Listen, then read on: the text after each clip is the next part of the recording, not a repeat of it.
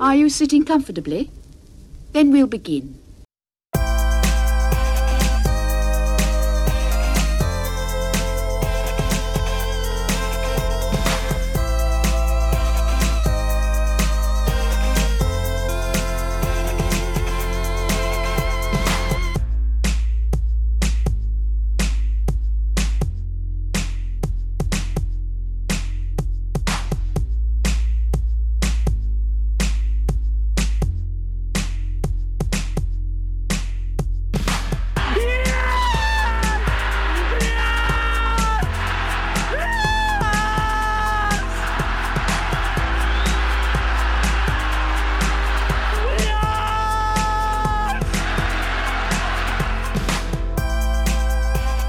Hey, hey, everybody, and welcome to another episode of Glory Days of Gold, your East Fife and Scottish football podcast. I'm Michael McCall, And I'm that other twat, Lee Gillis. and we're back after a an unenforced break. We decided not to do our show last weekend with the, the East Fife game being off. We're going to get into all that. We're going to get into this week's game, some of the other talking points around Scottish football as well. But before we get into all of that, let's get a word from this week's sponsors, Lee. So we're going to go back a few weeks and we- did the donate a ticket. So we've still got a, a good few people to go through from that. So takes a deep breath. So big thank you to Alexander Anderson, Paul Forrester, Craig Brown. We also had Max McCarroll, Neil Donaldson, Chris Ward. Also, great um, Charlie Simpson. Sorry, I'm having to scroll down on my computer here because there's so many. Michael William, uh, Michael Wilson, Austin McKennany. I hope I pronounced that right. And of course, the good old man himself, John Scott Neal. So thanks to one and all. I mean, uh, we said this on, on our last show. It was just a fantastic re- response that, that we got from that, Lee. And I mean, hopefully we won't have to do it too many times this season because, I mean, there's a lot to talk about. Fans could be back soon. We've had COVID postponements. We've got a game to talk about. I want to start off, though, by talking about the game that didn't go ahead, the match against Clyde. And eh, it's it's thrown up a lot of interesting talking points. East Fife, obviously the home team in that. Clyde, the team that was hit with positive COVID tests, meant the game was called off. East Fife having to refund money that they take in for pay per view streams, stuff like that. It means a week that the club goes without having any money. Clyde not punished because it looks like it's been deemed that they weren't able to kind of stop the outbreak. As we know, things are pretty bad out in Lanarkshire Way and round about Glasgow area and stuff like that just now. But it, it does throw up a lot of how this impacts the clubs when a game like this does get called off. Yeah, I, th- I think there's going to be a lot of ambiguity around it because I'm not entirely sure that the fact that four or five of them have tested positive, I think it was four at the end, tested positive. You, you can't tell me that they've been respecting social distancing between them if they've caught it. Um, you know, have they been wearing masks? Have they been car sharing? I, I think that there's there's a lot. There's going to be a cloud of ambiguity over that. I, I, I personally think that the fact that so many of them tested positive means that they've not followed the rules and therefore should be punished for that. Personal opinion, um, of course, but equally, you know, you, you have to look at what happened this week with the likes of Kilmarnock and I think was it St Mirren. They, were- they were um, given automatic 3 0 defeats. So uh, don't get me wrong, I, I think it, that a, a defeat and losing points is a bit harsh, but equally, you know, as a club, we were ready to play. It's only four players that were out, but you're not trying to tell me if East Fife had four players injured that we would have been allowed to requested a postponement. So there's a lot of confusion for me um, Yeah. around why they're allowed to, to, to postpone it if there was only four of them. it's definitely grey areas because I mean, way back in the day when we had our Trinidad and Tobago guys, infamously, it's just a great fact which uh, some of the the more younger viewers might not even know. We had a game called off because the three of them went away on international duty. So three three year players went away. The game got called off, and that was just three players. So, I mean, if four were injured, as you say, the game wouldn't get called off. I, I think the worry was possibly because they're not doing testing throughout the whole team. That it's not like a Premier team where you can get the whole team tested on a regular basis. There was a risk that some of the other Clyde players could have it, then pass it on to our guys who would then spread it here. So, I mean, I think it was right that the game got called off in that regard. But yes, should East Fife be the, the team that's responsible for it? Because if our if our players came down with a COVID outbreak and we lost the game because of that, I'd be like, yep, fair enough. It's not the other team's fault that our guys came down with it. Uh, so I'm not just saying that we should be handed the win because we were the ones that that lost out on a home game. I'd have said the same if it was the other way about. Yeah. Um, again, I, th- I think there's going to be varying opinions on it. I, I, don't think that there's there's anybody that's opinion is going to be right. There's anybody's opinion that's going to be wrong. But like I say, if it had been four general injuries, the game should have gone ahead. If these players are all uh, following NHS Scotland protocol, they should all have track and trace on their phones. So if they've all had track and trace on their phones, then the, if anybody else, if, if, they should all been told to to either isolate or get tests, and, and that's not what's come out. But so we don't know. The only people that really know the answer to that are obviously Clyde themselves, but they're not going to obviously publicly admit if they if they breach protocols for fear of being fined or having points docked. So it's precarious to say the yeah. least. The, the other thing that's happening here a lot with teams is things aren't getting fully disclosed because they're using private, confidential patient information to, to not disclose stuff. And it's just thrown up a lot of things. There was an, an MLS playoff game where one of the teams was missing seven players through COVID. That game went ahead. They actually won the game because it was only, I think, one like regular starter that was out, and the other six were kind of like guys that would have come off the bench. But it meant they couldn't really make subs during the game because they didn't have uh, many players to bring on. But that was seven guys out, and that game went ahead. Yeah. But then they are doing regular testing so they could test everyone else. And that is the problem we have in the lower leagues. We can't afford to do regular testing, but if we don't do it in an abundance of caution, I think you kind of have to to call the game off. I mean, I don't know. Test and trace isn't working well here. I don't know how well it's working over there. But if it's working well, then yeah, if they could prove that they went in contact with those guys, then there would have been no reason to, to call the game off. But you know, I, were they having a couple of injuries that maybe we don't know about as well? And and, and these are all the things that the, the cynic in you thinks mm. they're at it. You know what I mean? They're, they're at it. You know, all right, yeah, we've had four cases. Fine, you know, by all means, protect yourself, protect your families, protect our players. Totally get that.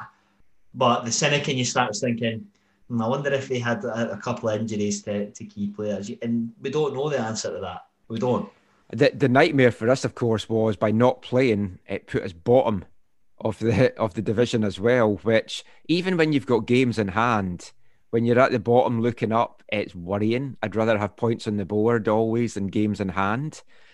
But I mean, we'll we'll come to that because we we did have our game this week at home to Airdrie. You were at the game, Lee, and I think that's a, a good time now for us to get to this week's Fife Fan Zone.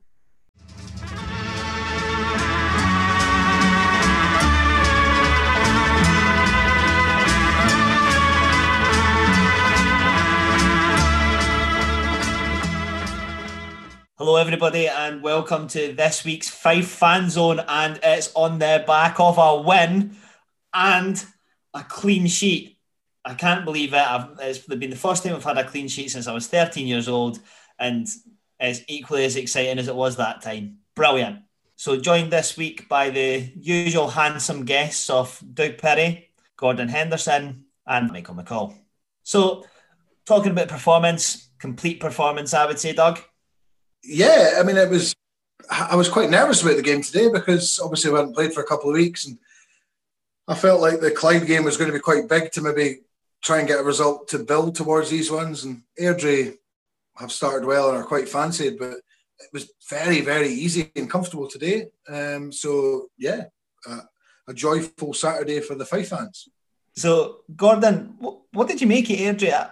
I don't know about you, but I was like Mike, um, like Doug was saying there. I was I was quite nervous um, about playing Airdrie because I mean some of the signings they made over the summer were, were excellent. You know, Ian Murray's a an accomplished manager, He was a, a good player, seems to build decent squads, and I, I just couldn't believe how poor they were. Yeah, I'm the same. I, I wasn't expecting us to win today. I thought this was going to be a really tough game.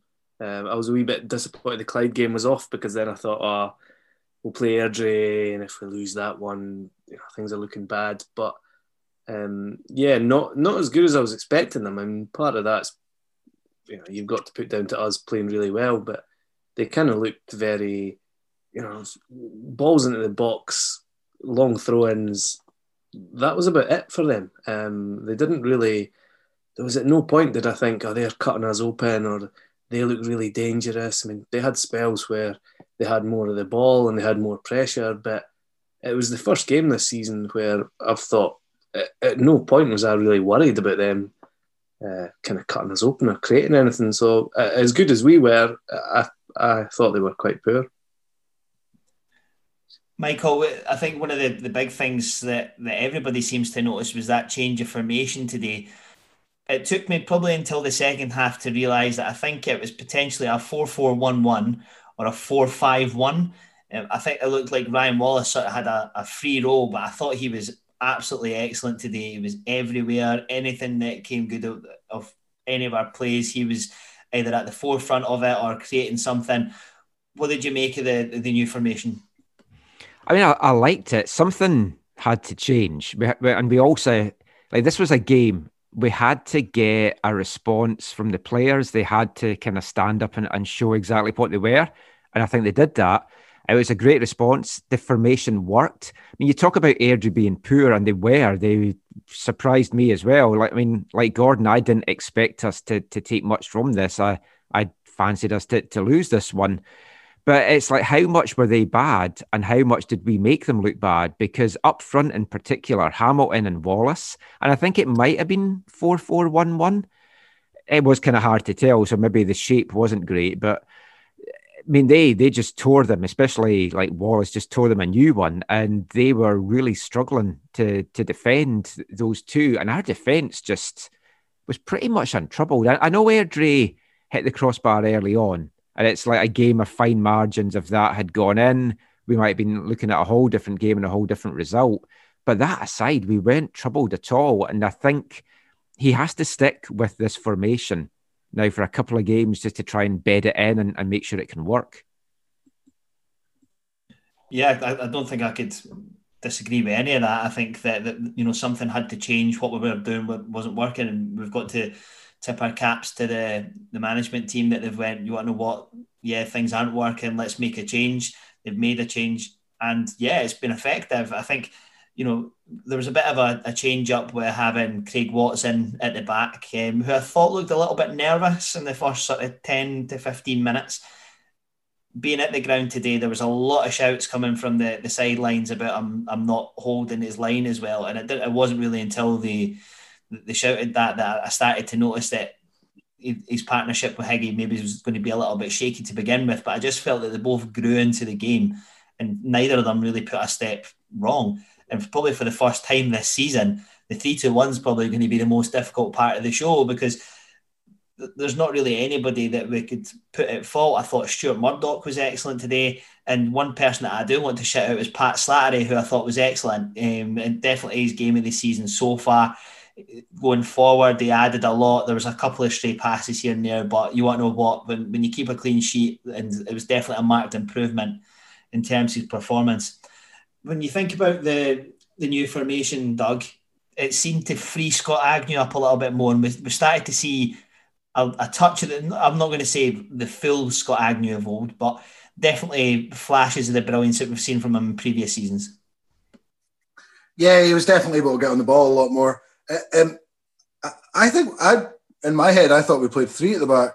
Um, I thought Slattery and Dunsmore were sort of wing backs which I, that was my take on it anyway. Um, I, I, also think that's maybe why Dunsmore was quite quiet. I, I think he was wanting a very solid five. It was what again what I read of the game, um, which, which kept yeah kept us very solid at the back.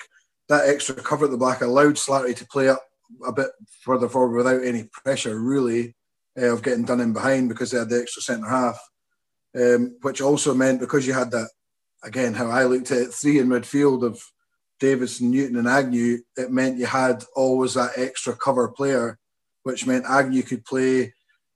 And if he got a bit lost, then the other two sat behind. And I thought Newton was quite effective because he was, you know, they had that extra man in midfield. Um, this is why I love uh, football. That I, I, I generally saw a completely different formation. I, I don't think we played four at the back. Personally, it's hard to tell in the stream though a little bit as well.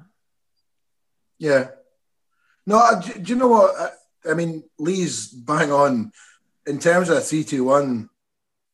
It, it's very, very difficult.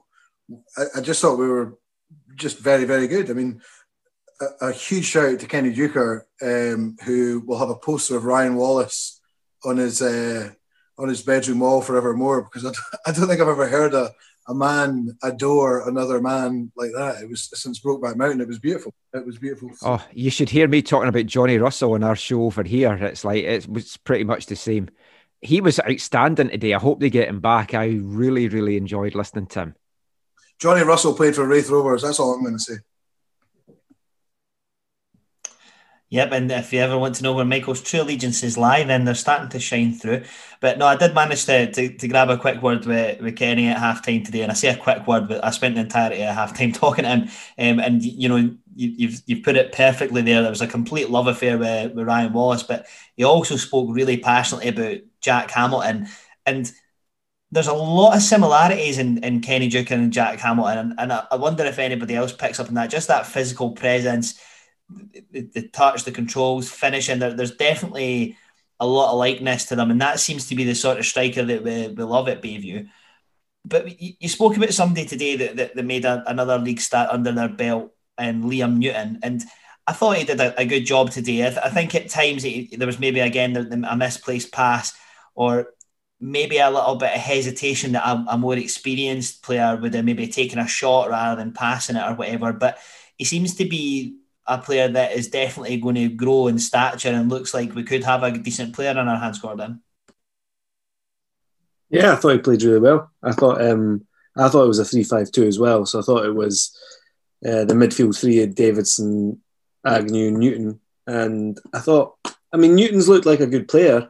I think if there's if there's something, um, I feel maybe he sort of which is understandable because he's he's so young, but he doesn't maybe doesn't impose himself so much on the game as as uh, you want from a centre mid. Um, but he looks a good player, and and that'll definitely come. And I think maybe playing with three in the middle has, has helped him a bit there. Obviously, um, you know Agnew's a really experienced player. Davidson does a lot of the kind of dirty work, which you know, which maybe doesn't put so much pressure on you as a centre mid. But um, yeah, I thought he, he played really well today. He kind of, um, you know, he's got a bit of everything about him. He gets stuck in. Um, he's good going forward. So yeah, I think he's a really good prospect. Michael, we're going to have to talk about this man again, Jack Hamilton. He got two today. He, he took both his chances excellently. And the second one he essentially created from himself in terms of his pressing. But equally, you know, he, he could have had three or four. There was there's a couple of chances that he could have sort of definitely uh, stuck away.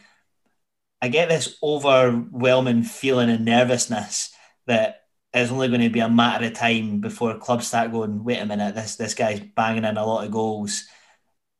I, I hope that there's not a recall clause in his contract for January. But I mean, what what's your thoughts on Jack Hamilton? I mean, you're obviously really old, so you've seen a lot of strikers down there uh, down the years at, at Bayview. But where does Jack rank from what you've seen so far? He's the kind of loan signing that other teams have always seemed to get. Like so many other teams bring in a guy on loan who lights it up in the lower leagues. And we've never, well, n- not never, because we have had a couple, but we've seldom had guys that have kind of come in and done such a good job. And I know it's early days. I, I think it would maybe this is just like my heart talking here, but I think it would be foolish to bring him back into the Premier at this point because he's going to learn so much playing in League One this season that's going to make him a better player. If you call him back to to maybe sit on the bench and just come off the bench, and we talked about this before, it's going to hit his development. I was wondering myself though during the game when he got that second, I was like, wonder if there is a recall clause or if it's guaranteed that we have him for the whole season. So that'd be something worth kind of checking out with, with Tony or or Darren. He was outstanding today. And that second goal, I think it just showed the hustle. He didn't give up on it. He should have had a hat trick. He should have had maybe more. I mean, that's something I'm sure we'll talk about as well. The team should have had more. That was way more than a 2 0 victory. We should have had four or five or six. And when you look at the goal difference just now in League One, we needed to get more than two goals, I think, today, because Airdrie's got a good goal difference. That would really have hit them hard. And that could be the team that we're we're fighting for for fourth come the end of the season. But I mean, he he looks obviously not the finished article, but he looks a guy that's got a very bright future ahead of him. And I do see the similarities between him and, and Deuchar from back in the day. Maybe it's just the height, maybe it's the clinicalness, the just the eye for goal. If he gets 10 chances in a game and misses eight and scores two every single game, I'm, I'm happy with that. But for his own development, he needs to start taking a few more of them. I've already said on Twitter today, Doug, you know, it's Jack Hamilton's world and we're all just living in it.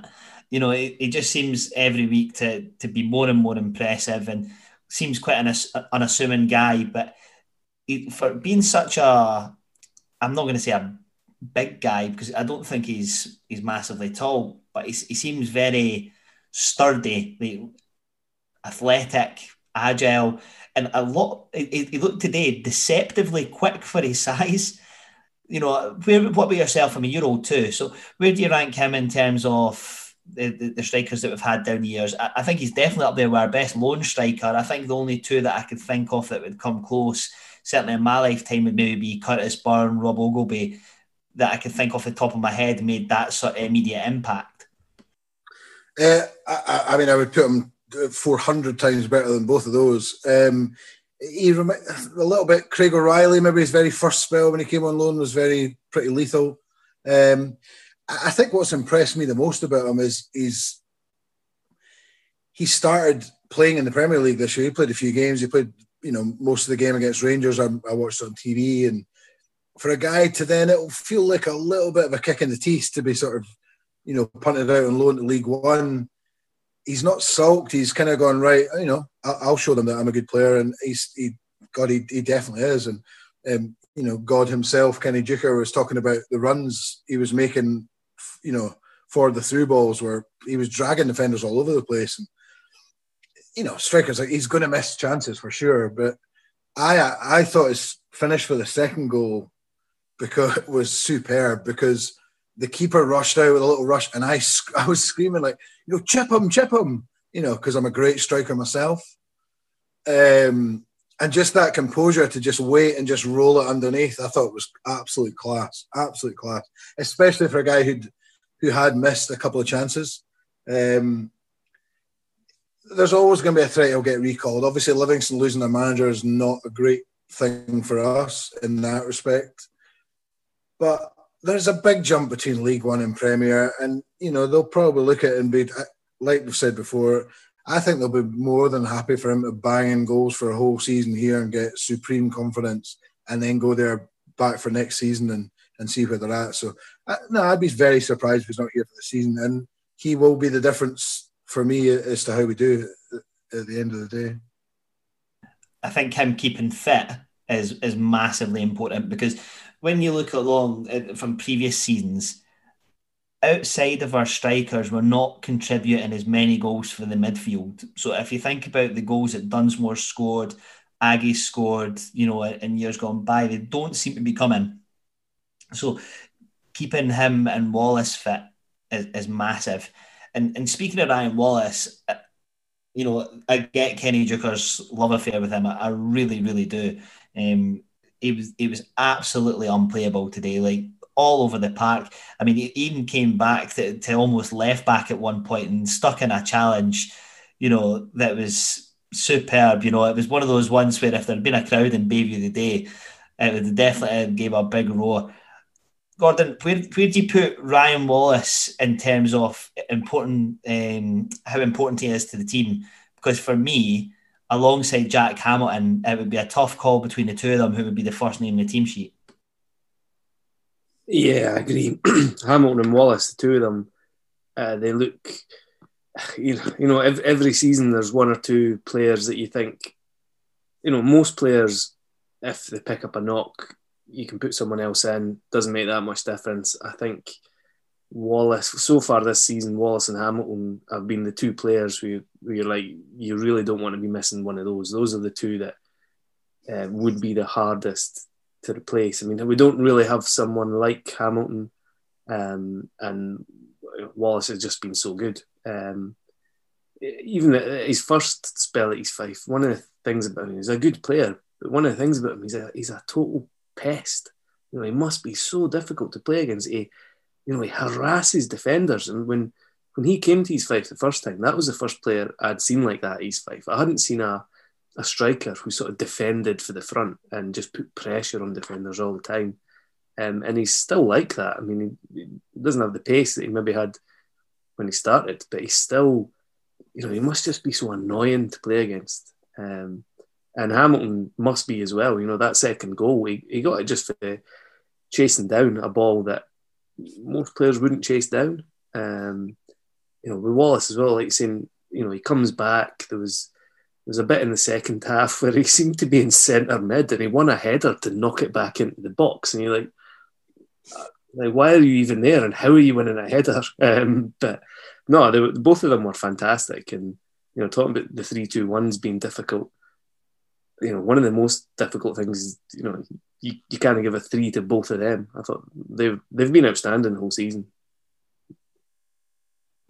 If you think about it, the, the, down the years, we've never really had much of a, probably since Deuchar and Graham, a, a, a, full partnership in terms of two strikers, both of whom could can, can contribute a lot of goals. We tend to maybe just have one that's significantly better than the other.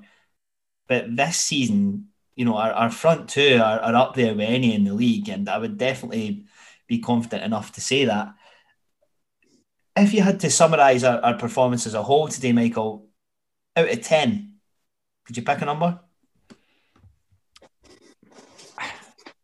I would say eight, which might seem a bit harsh, but it's just because we created so many chances and we didn't take them. I mean, to me, a, a 10 out of 10 performance would be you've, you've won a game by four or five now and you've dominated from start to finish. Now, we were pretty dominant. Again, going back to the fact that if Airdrie had managed to sneak ahead, how would we have handled that? And we'll never know. That's just how football is. It's a game of, of what ifs. But I think eight, it was a polished performance. It was an all round team performance. Just to go back to, to Ryan Wallace, yeah, he's a good player but his consistency lets him down. But then on the other hand, if he was doing what he did today and playing like he was today on a consistent basis, he wouldn't be playing in the third tier of Scottish football. Yet you'd be playing in the Premier League. And that's kind of what it boils down to. I think sometimes we get a little bit caught up with stuff like that because we watch the the bigger games and you're like, oh, this guy could could do it at the, the higher level or whatever. But there is a reason why at 30 years old, Ryan Wallace is playing in the third tier of Scottish football. He was unplayable today. He just has to be that more often, but he needs a good support mechanism around him. And I think we had us the signs of that today. And if we can get Swanson fit and playing, it was a luxury today that we're two up and we didn't need to bring Swanson off the bench. He's clearly still got this niggle, otherwise he'd be starting. But can you imagine what this team's going to look like with Swanson, Wallace, and Hamilton? If they're all in top form, then you're looking at a nine or 10 out of 10, I think. That's a very good point, and it's it's actually quite easy to forget that Danny Swanson's sitting on our bench. Um, you know, I think that when we brought him on a couple of weeks ago to maybe try and rescue something um, against Partick Thistle, but you know, he's, he's not looked fit since he started. I mean, let's be honest, he, he hasn't been fit, I don't think. Be interested to see what the, the real situation is with Danny. I know that he is, he is still carrying a bit of a knock, but we, we made, But then, I mean, if he's on the bench, though, it's like you have to feel he's good to go, at least for part of the game. But yeah, I mean, they're obviously being very cagey with him. I mean, I, I don't forget that he's not on the pitch because we've spent money sponsoring him. So it's like I, I need to get him on the pitch. Just like as I put in our WhatsApp group, I needed some periods of sustained Airdrie pressure in that second half so that our like advertising board could get on TV more. And we didn't get that. So I mean that's a big disappointment for me. Is that why you really marked us down from a 10? Is because there wasn't enough of the board in the background? Absolutely. And I missed Kenny Deuchar giving a shout out to the podcast because I wasn't awake by that point. Yeah, Doug, you, you maybe need to tell us what he said because I was at, the game and Michael missed it. Um, I think he was talking. To be honest, I just kind of heard it in the, the background. It was before the game. He was talking about um, the the TV offerings you get from different clubs and stuff, and he was saying how it's great for people who live in different countries. And he said, "Oh, like the guy that hosts the podcast who lives in Canada, um, he's a bit of a twat. Uh, I don't like his face." But you know, in that sort of sense, he was saying it was great. Um, it was something along those lines. It, it was nice to hear Kenny talking sober though today because he was he was well gone when we interviewed him. He'd been I- drinking I- from twelve, and we interviewed him at eight o'clock at night. Yeah. I, I- I just loved if you've had the chance to read Pie and Bovril, the abuse he's getting from Airdrie fans is brilliant. It- it- it's- because I, I think what I love about um, Deuchar, apart from everything, is, is that um, he does not sound like a qualified doctor. Um, Yes. I will be, and and some of the things he said was absolutely brilliant. Um, Oh, he was talking about a jobby at one point. uh, He, just he, he talked about diving to catch his son's jobby so it didn't hit his clean carpet. And then he said. "Oh, I wish I'd had that today. It would have kept my hands warm." Uh, yeah, yeah. It was, it was, it was quality, and I think he, he kept saying "we," which Yes. I love. And then at one point he said, "Oh, it must be terrible for opposition fans tuning in and hearing such biased commentary." And then Stephen Mill pipes up and says, "Oh, I try and I'm trying and be very unbiased." I'm like, yeah, "Do you, Stephen?" he, he was class. Uh, The only thing that upset me was that he started talking about the fact he's a member of Leven, and as a as a Lundin, as a big Lundin member, that was a little bit of a kick to the stains. But Mm. yeah, he, he was whoring himself out to play golf with people. It was impressive. I mean, everything was impressive. Would you like to play around with with Kenny Lee? anytime, any day, and twice on a Sunday.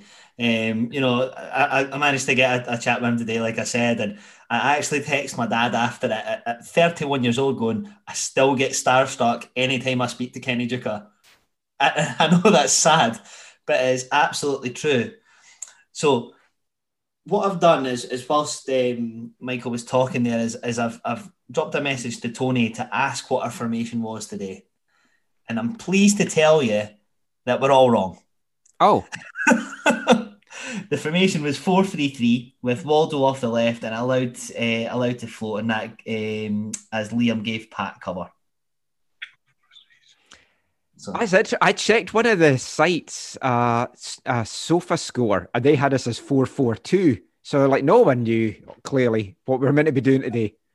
I'm in, I'm intrigued as to who our fullbacks were then, because, um, yeah, if that's the case, then Dunsmore didn't was totally lost today. I think because I don't know, I don't really remember him doing much in the game. I just assumed he was the right sort of wing back of the of the five.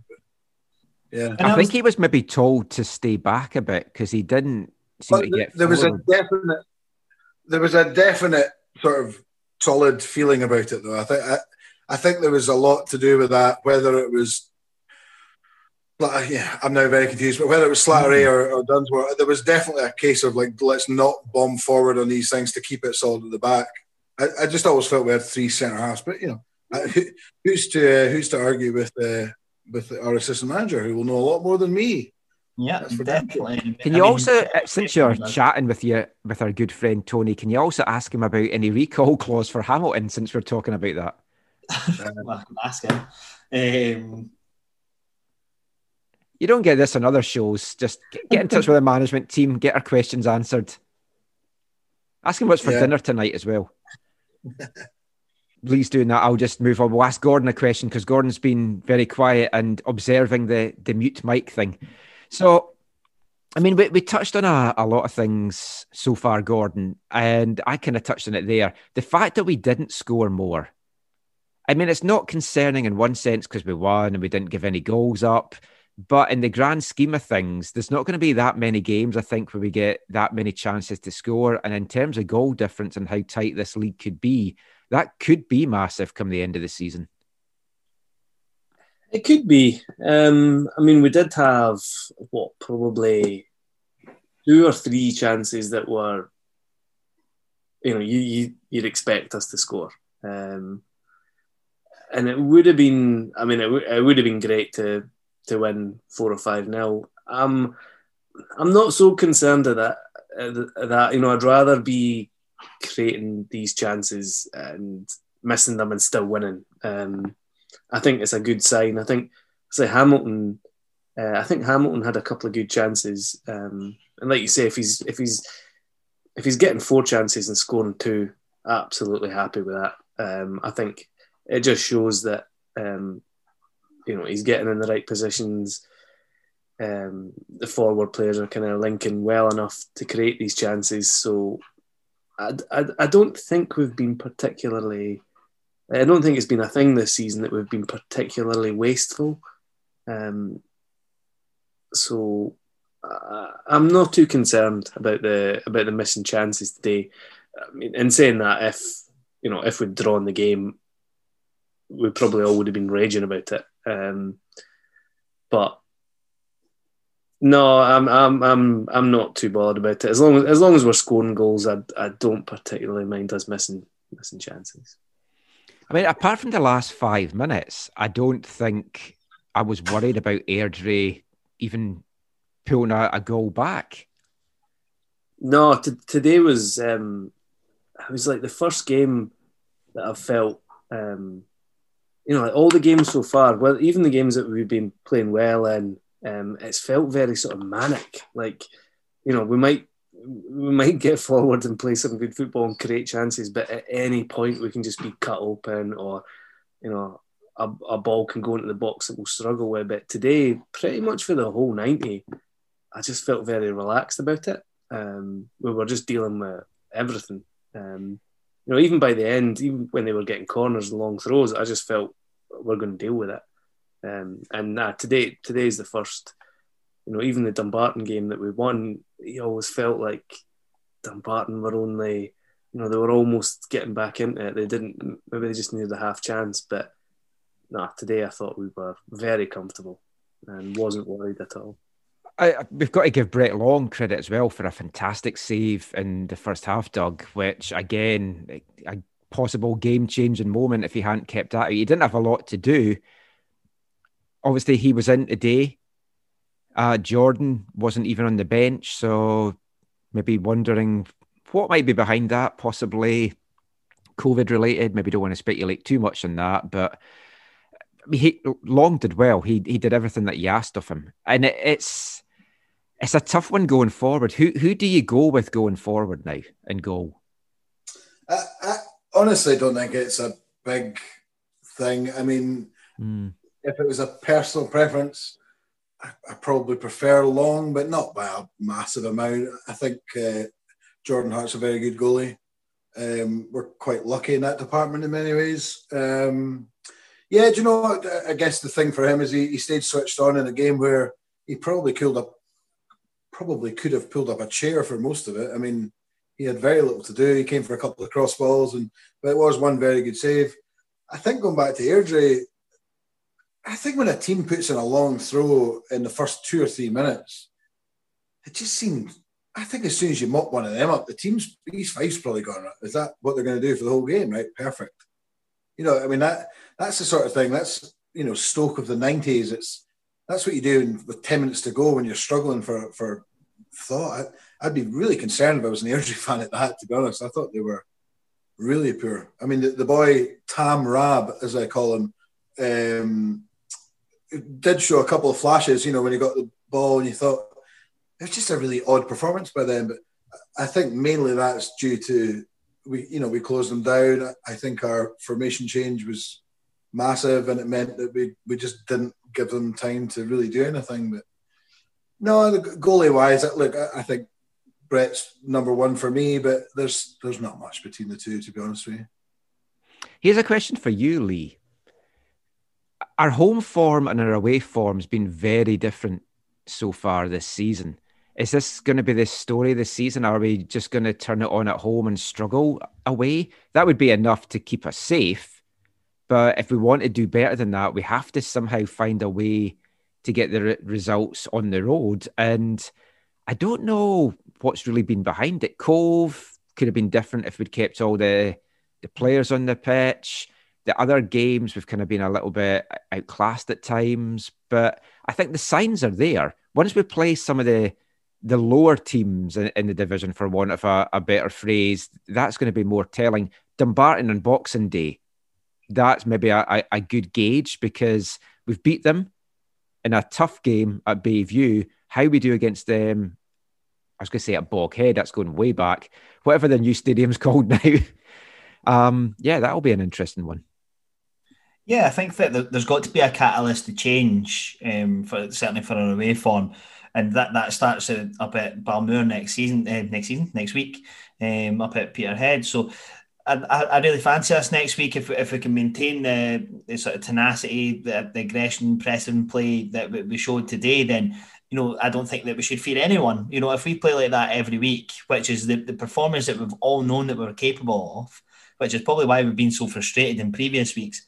Then yeah, bring on anyone, and you know hopefully we could get a good result because you know that's Cove starting to drop points now. They, they went down to to Montrose today, so it, it, really is starting to show. Apart from Falkirk, who look like they're going to potentially be runaway leaders, that the rest of the places are still up for grabs.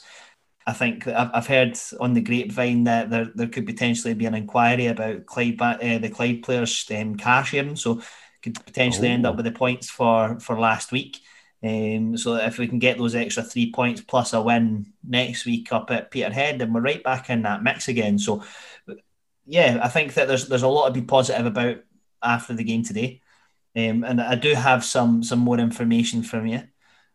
Having spoke to Tony, it was a steak pie for tea and a, a bottle of Peroni. And you know, I, I think that as, as far as teas goes, that's a solid nine out of ten. Yeah, that's yeah. that's that's the kind of assistant manager you want at the club, to be honest. Definitely. And to answer the, uh, another part of the question is when he said it was four three three, I was I could have swore that we played four five one. He says well, we're four five one without the ball. So there you go it's a little bit of insight to the the team today. But look, it, I, I just want to reiterate how amazing it is to be doing a, a podcast on the back of a win because it, it feels like it's been so few and far between. And I mean, I've actually seen Doug smile twice during this now. And I think, to be fair, I think the second time is when his beautiful girlfriend just handed him a bottle of beer. Well, to be uh, honest, if I had her at home, I'd be smiling as well. Yeah, definitely agree to that. Um, so, yeah, you've, you've, you've, you're looking happy, Doug. Um, yeah, absolutely. Um, I I think something needs to be. We've mentioned it before, but you know, the last couple of times we've done the pod is directly. I mean, like five minutes after the full time whistle's gone. So, you know, I am actually quite a positive guy. Um, but I just think like when you saw the performance against Partick and it's raw and the emotions are still there, it's it's really hard not to be anything but negative because you see today of what we're capable of, you know, it's frustrating. But as Michael said, and I said a couple of weeks ago, these players wouldn't be playing for us if they were consistently very good. So, you know, Antichrist, I've watched these fight for 30 years. I know fine well that that's the case. Um, but it's hard when it's straight after kickoff, uh, after the full time whistle. Sorry, it is difficult to get that balance between, you know, I'm a level headed man and I'm freaking raging about that. Um, I yeah, I, I, think going forward, apart from the top two or three, there's not going to be much between everyone. We've talked about that before. Um, you know, it's doom and gloom one week because we're bottom of the league. That's when you're bottom of the league, it's doom and gloom. When you're starting to push up seventh, sixth, looking up to fourth, you know, of course you're going to get more confident. The the big thing with the Clyde situation is if we are awarded the three points, you're also awarded a 3 0 win, which is great for the goal difference. Um, but then so, you're also given Forfar three points as well. That's fine. They're not going to be in the mix with us. If we play that today, Forfar aren't going to be anywhere near us. Yeah, that's hope, hopefully not. I mean, you look at the next fixtures coming up, like the, the three for the remainder of the year. You've got Peterhead away next week, then at home to Forfar, and then away at Dumbarton. That is potentially, Gordon, nine points. Hopefully, at least six or somewhere in between six and nine. Ah, well, this is it. We've we've played the three teams we've got to play. Assuming we play the Clyde game, are uh, in the first round of fixtures. Are the three teams that are bottom of the league. So I mean, we have you know in the home away thing as well. We've had we've, we've lost three games. Those were the three away games. That's away to Cove, away to Falkirk, and away to Partick, which is they're tough games. Um, and I was looking at it today, and I was thinking, if you know, let's just say we get awarded a three 0 win um, over Clyde, we're on the same points as Airdrie. So yeah. From you know, um, getting beat at Partick, going bottom of the league because we didn't play last week, suddenly, you know, it seems very doom and gloom. And in the space of a couple of days, you could be joint fourth. Um, Two more goals today, and we would have been fourth. I just checked the goal difference there. yeah, that's it. I mean, I, I, did think as well when I was looking at it, I was like, well, if we get a 3 0 win, how many goals do we need before we, we could actually overtake Airdrie midweek? which yeah, is meant. Yeah, because like the top four are the only four sides just now that are in positive goal difference, and then from fifth down to tenth, everyone else is like on, on negative. Yeah, I, I think for me the bottom line is the reason we're kind of disappointed at how it started is I genuinely at the start of the season genuinely thought, and I'm not ruling it completely out. I genuinely thought we could win this league and not in a because you know not in a massive you know um, heart overhead kind of scenario. Just that teams coming down from the championship have notoriously struggled in this league and often have been relegated again in you know in previous years. And the pressure was is massive on Falkirk this year, massive on them. They have to go up, have to. And I just I, there was someone at the start of the season was like, you know, I'm not. I don't think we will, but we we could you know, really challenge. So I think that was why the frustration was there for me in those first three games against the likely challengers away from home. When you don't lay a glove on them, it's really it's it's tough. It's tough to take as a fan because you it immediately kills that thought of you know oh, we could do this, we could do that. But then today, subsequently, just flips it again and go right. Well, instead of looking, you know, we talked about last week. Put, you know, um, if you could offer you seventh or eighth, would you take it? And we are all like, definitely. You know, we could maybe ask that again and, and it will be completely different. Yeah, you'd be disappointed if you finished seventh or eighth after what you saw today, Lee. And I mean, Falkirk do have to go up financially. I mean, with clubs in peril, they're they've stayed full time. If they don't go up this season, you have to think that's the end of the, them being full time. But then Partick as well, you they should have to surely go back up again financially for them as well, or they're going to be in, in deep shit. So, interesting times ahead. Guess we should get to three, two, one, unless there's anything else you want to talk about, Lee.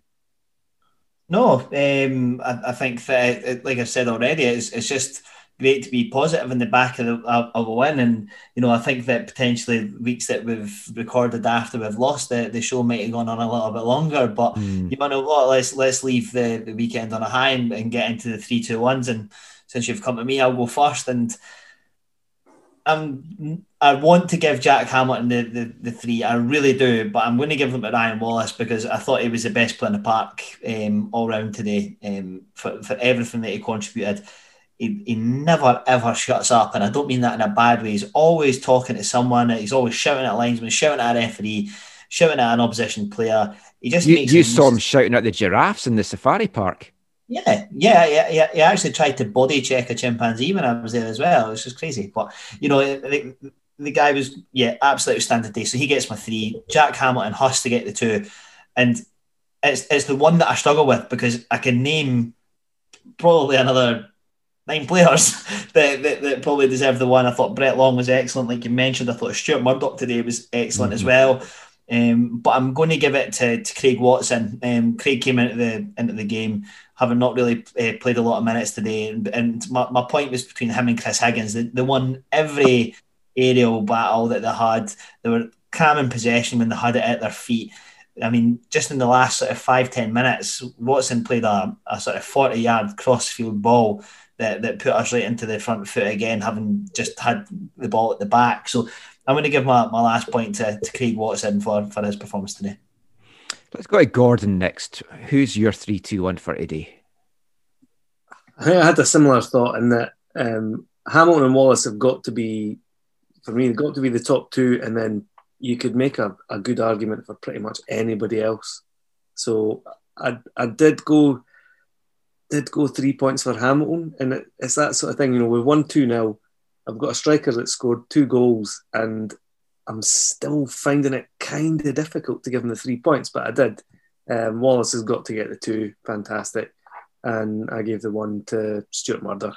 Thought he was, he's he, he was brilliant today, and he's been good. He's been pretty consistently good. Well, since he signed for his five, basically. Um, but I thought you could make an argument for pretty much anyone in the starting 11 to get in there. Yeah, that's fair. Let, let's go to our DP. That's known as our designated player over here in MLS. For us, it's Doug Perry. Who is your 3 2 1? Um, all day long, Wallace three points. Um, as Gordon said, it is strange when Hamilton scored two goals, but I thought Wallace was just immense today he's he's everything you kind of hope he is every game because he often he, he often has performances like that, just not often enough, I guess. To you know, for being uh, you know fannies, I guess. Um, I just thought he, he, he's if you look up Nyaf in the dictionary, you'll see a little picture of Ryan Wallace's cheeky wee smile. he, he is just he's all over the place. And I think I, I don't think Hamilton scores those goals if it wasn't if it isn't for Wallace. I think his work was just tremendous. Um, so three points to him, uh, two for Hamilton. Um, could have had five or six, but took his goals very well. And one, again, echoing what everyone said, it could have been a, a number of players, but I instantly wrote down Stuart Murdoch. I think Murdoch's one of these guys. I'm really surprised is still actually playing at this level. Mm. Even when he first came on loan from, I think it was Falkirk, maybe God, a long time ago now, he was absolutely class for us. And I just always really surprised that he never quite kicked on from there. But I, I, yeah, I thought he was excellent uh, today as well. So one point for him. And also, big shout out to, to Darren and uh, Tony today. I think they really protected that left side in whatever formation they came up with, um, which bamboozled the four of us for certain. Um, and just yeah, I just thought it looked so much more solid and more ability to let your Agnews and all that create as well. So I, I think um, good on them for not being stubborn because a lot of managers can be, um, and it definitely reaped the rewards. So that was two going on five today. Excellent. And our discipline was good today as well. So what's that, Lee? just going to say before coming to you, a player that's that's had a, a, a whole whack of abuse, um, or not abuse, but constructive criticism, as we like to say in the show, is Pat Slattery. And I thought Pat was great today, and, and he really does deserve to to get the, the, the praise when it's good. Um, and I thought he was excellent. I, I thought he, was, he really made a, a nuisance of himself today, put in a lot of good tackles, stopped blocked, uh, made a lot of blocks. So yeah, Pat, well done today, mate. Um, you've, you've, you've you won me over after a, a, I've probably been your harshest critic so far for the season, but definitely a great performance. And now on to you, Michael, for your three to one. Well, the thing with Pat though as well is I think he had better support in front of him today, which really helped because it takes the pressure off him a bit. And yeah, I mean, discipline was great today as well. Even Aaron Dunsmore didn't pick up a, a booking, so happy days indeed. My three, two, one is very similar.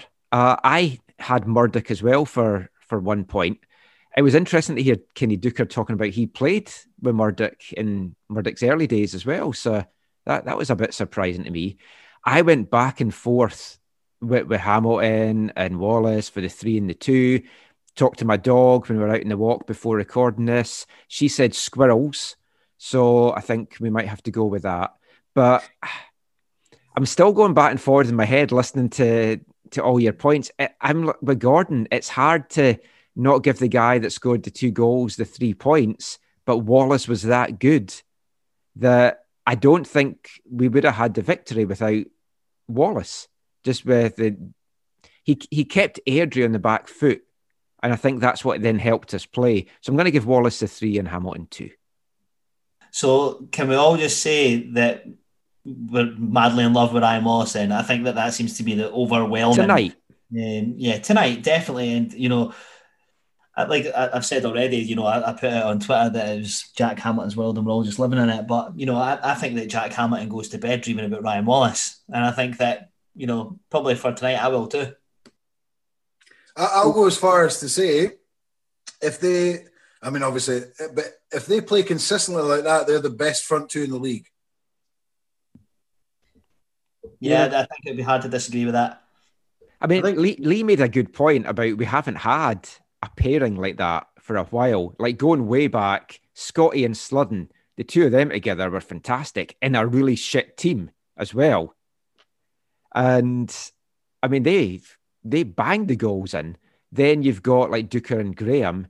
And I mean, I know my knowledge of the team in the last 10 years isn't great, but I can't think of another time in the last 10 years where we've had like two guys that you're looking at regularly. I mean, who who was scoring alongside Fash when we had Fash banging them all in? Was there anyone? No. It wasn't Jordan anyway. Uh, you're just bitter because you've still not got that medal through yet, but it's coming. It's coming. Yeah. Yeah. So I mean, it, it's great. It is nice to do this after a win. I've got to say, everyone's got a smile on their face, a spring in their step, and we've got to build on it now. It's like there's no point playing like that today and then going to Peterhead and not taking something fr- from Peterhead. I mean, after we do this, I'll go through the, the, the table and everything like I do all the time. But I mean, today, Peterhead, they lost 2 1 to Falkirk.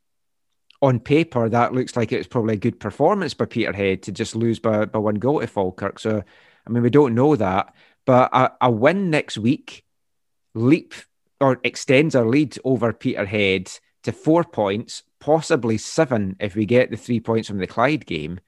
And then you're you're starting to have a little bit of breathing space, and you can maybe you can maybe play a different kind of football as well. Because when you're down the bottom, wins then become important, and your maybe your tactics are a little bit different as well. I just hope Darren doesn't change too much next week, personnel wise, tactics wise, whatever. Because it worked today obviously Peterhead can watch that and maybe play against us and know how to play against us.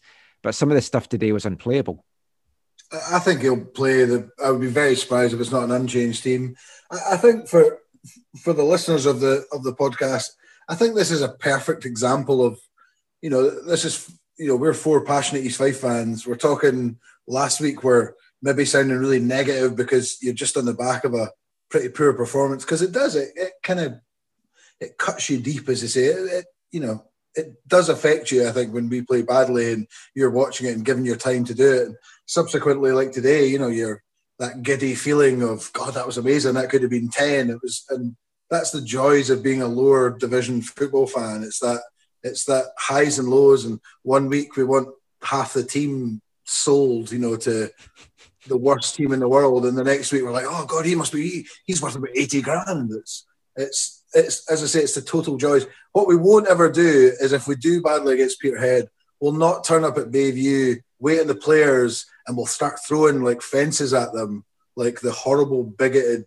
wash you saw yeah. in Glasgow. Funnily enough, a- we are talking about that in tonight's show because yeah, I when I woke up and saw that, I was like, Jesus Christ, get a grip. You privileged, privileged bastards. Like step step down step down to our level and watch, you know, lower league football. And I, I honestly, it, it, was that was painful to that killed me. That absolutely yeah. killed me. The word that I, I, think that I sent Michael was entitled, and you know, entitled privilege, whatever you want to call it. You know, you've won nine championships in a row. Of Of course, you want to make it 10. That's fine. But look, just because popcorn teeth isn't pulling it out the the bag so far this season, there's still, you know, half more than half it to go, you know. Um, get a grip. That, but that's uh, that that's already been suitably or will be suitably covered yes. In tonight's show. Well, I mean, so, I, early on in the podcast, I said the difference between fans that support teams like us is a bad season for us could see us go out of the football league. If you're in the bottom division and you've got a really bad season, you could be going out of the league altogether. A bad season for Celtic or Rangers is you haven't won the title, but you finished second and you've still qualified for Europe. Mm-hmm. Yeah. Yeah, you mean you don't see you don't see Brechin fans rioting outside Glebe Park. I mean, and they've got burning far- their hedge, yeah, throwing turnips at the main gate. uh, I was going to say they'd turn up with their pitchforks, but they're all chucked their farmers up there anyway, aren't they? Ah, then we've lost more listeners. Is there anyone you've not insulted in this podcast so far? Oh, I've not done Kelty for a while. Have I ever mentioned I hate them? So that's it from us, unless any of our esteemed guests and Michael have got anything to say. One the Fife. One the Fife. It, it seems to be an overriding sentiment. Michael, you look like you've got something to say. I was just going to say we don't do this enough. Let Doug and Gordon tell everyone where they can find them online if they want to have some fun banter with them. God, I'm I'm like an old man. Uh, I've got Facebook, and that's about it. I don't do Twitter. I don't do Twitter. Oh, I, I thought you were on Twitter. no, uh, you can find me on Facebook by looking up Doug Perry. I'm the uh, my and my profile picture is that of Where's Wally. You know, that's it. That's where you'll find me. I've got I've got a Twitter account that is basically just used to interact with this podcast and then abuse the odd politician sometimes. And I've got I've got I've got a handle like a Russian bot. It's just Gordon Henderson, then about seven digits. So, oh man! Yeah, there we go. Whenever anyone follows me like that, I'm usually like, not not falling back. yeah. That's Gordon Henderson and the seven digits. If you ever if you ever form a band, Gordon, then Gordon Henderson and the seven digits is your name. That's a great name. All right, actually, yeah. Yeah, but you're only allowed to have five people in it. Yeah, just to confuse people. Mm. I, I, think that's a, a, good way to end it, then, Lee. Yeah, but I don't know about a good way to end it, but it's definitely it's a way it. to end it. Yeah, definitely. Look, guys, 2 0, clean sheet, three points. Stay safe, and we'll hopefully reconvene next Saturday with another three points. And until then, Monday Fife.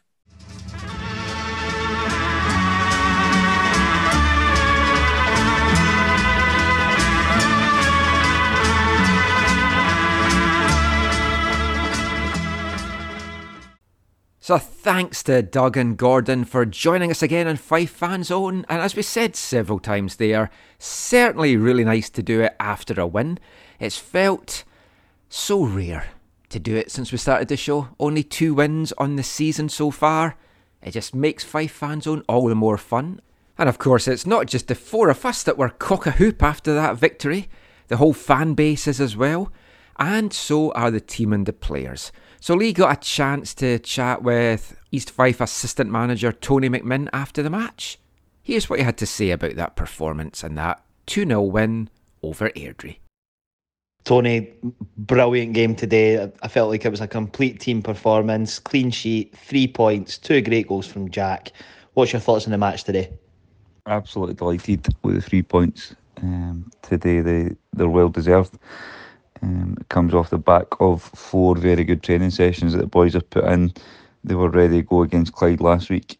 Obviously, we're disappointed that was off, but we said to them before the game if eight or nine of them can outmatch their opponents at least, then we'll win more games than we lose in this league. And we got 13, 14 bodies today that all played their part, even right at the end with Kev coming on and keeping the ball in the corner. Everybody did their job and everybody got the better of their man today and they got their rewards. The one thing that I think most fans will notice would be the, the, the change to our shape. I think that it definitely worked, but we controlled the game. You know, even listening to to Ian Murray after the match, you know, he, he says that we, we, dominated, and I think that we did all over the park. I don't think there was a, a, single, you know, individual battle that wasn't won. But if we're going to single out a couple of players, the, the first one I want to single out is Ryan Wallace, and, and what a difference he makes to the team when he's in it. He seemed to have a bit more of a free role today, um, and you know whether he was tracking back, pushing forward. I just thought he was he was absolutely excellent. And then, you know, to talk about Jack Hamilton, I think we could be here all night. We had Kenny Deuchar, our former striker, on on co-commentary today It, he puts me so much in mind of, of, of Kenny and his movement, his touch, and his finishing, you know, absolutely outstanding as well. He could have probably had three or four today had he um, taken another couple of chances. So I think when we've got these boys on the park, it, it does make a difference. Yeah, we changed the shape slightly. Um, a couple of reasons, you know, one Liam's been knocking on the door for a wee while, deserves his opportunity. Um, he was excellent today again maybe doesn't catch the the attention of fans as much because he's he goes about the game so simply. But um, he was excellent. Um, that then allows Ryan to kind of play off that left hand side um, and and float and, and go and get on the ball and do what he does best and, and create. Um, it freed Scott Agnew up a little bit more today as well, allowed him to get forward. And I just felt the energy from everybody was was first class. They, hunted everything down and then Jack gets his rewards um, in the end. But um, let's not shout too loudly about that and let um, Championship and Premiership teams know about that before the end of the season. Yeah, couldn't agree more. You know, but let's try and keep Jack under wraps as best as we possibly can. Um, he just he just seems to grow in confidence every week, and you know he's he's given a lot of teams a, a torrid time. But thank you so much for your your time, Tony. We really really appreciate it delighted to be signing off our, our chat um, with a, a win, a, a, clean sheet, which is even better. But more importantly, it propels us back up to the table. And again, we're on a, a must win game next week uh, against Peterhead. Every game in this league's winnable, though, and it's going to be like that all season. I um, don't think some people would have predicted the results that happened today. So it's going to be tight all the way through, and any points you can pick up um, away from home um, is especially important. East Fife assistant manager there, Tony McMinn, chatting about the win over Airdrie this afternoon. And like I'm genuinely looking forward to next week's game. And it's a big one and it's a really important one. But let, let's do what we always do after Fife Fan Zone. Let's have a look around the, the rest of Scottish League One from Saturday, December the 5th. Only four fixtures played again, of course, because Clyde's game against Forfar was postponed due to the Clyde players testing positive for COVID.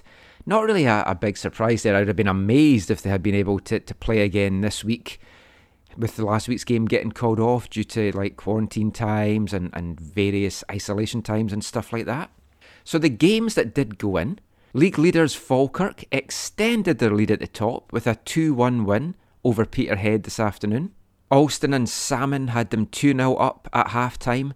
Cameron pulled one back for Peterhead, but ended up with that 2 1 win for Falkirk, taking them now to 17 points, four points ahead of Cove Rangers, who went down to what I guess is a, a surprising 2 1 loss at home to Montrose and Cove Rangers went ahead in this one, going 1 0 up in the 38th minute.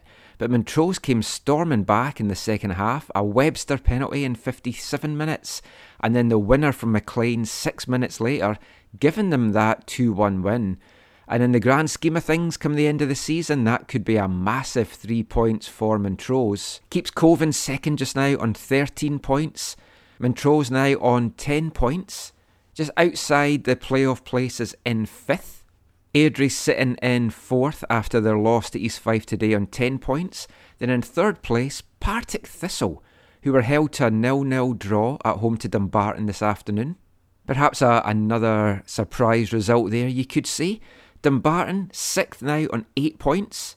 East Fife seventh with 7 points but with a game in hand. And as we talked about there, if they win that game in hand or if they get given that game in hand against Clyde, it's going to move them up to joint fourth. If they get given the 3 0 victory, it will move them into fifth spot on goal difference. Next week's opponents, Peterhead, sit in eighth spot on six points. Clyde on nine on six points, but with two games in hand potentially. And then Forfar, bottom of the table, 10 points on five, But again, if Clyde do get given two 3 0 losses against them, one of those will go to Forfar. That would then give them eight points, moving them up to joint sixth. So tight, tight, tight, as we were expecting. Still a lot to play for. Looking at what is on the slate next week. Assuming all the games go ahead, you've got Airdrie at home to Montrose, Clyde at home to Falkirk, Dumbarton at home to Cove Rangers, Forfar at home to Partick Thistle, and Peterhead at home to the mighty East Fife. So we'll be back next week with another Fife fan zone, hopefully talking about three more points, or at least I'd settle for a point just just now uh, away from home. You really want three, and it is a, a very winnable match. You feel. So that's how things are, are currently looking now in Scottish League One. It's obviously going to help a lot of teams and give them a little bit of an advantage. I think when fans are back in the stadium, we, we've talked about it a lot, Lee, in the past few weeks.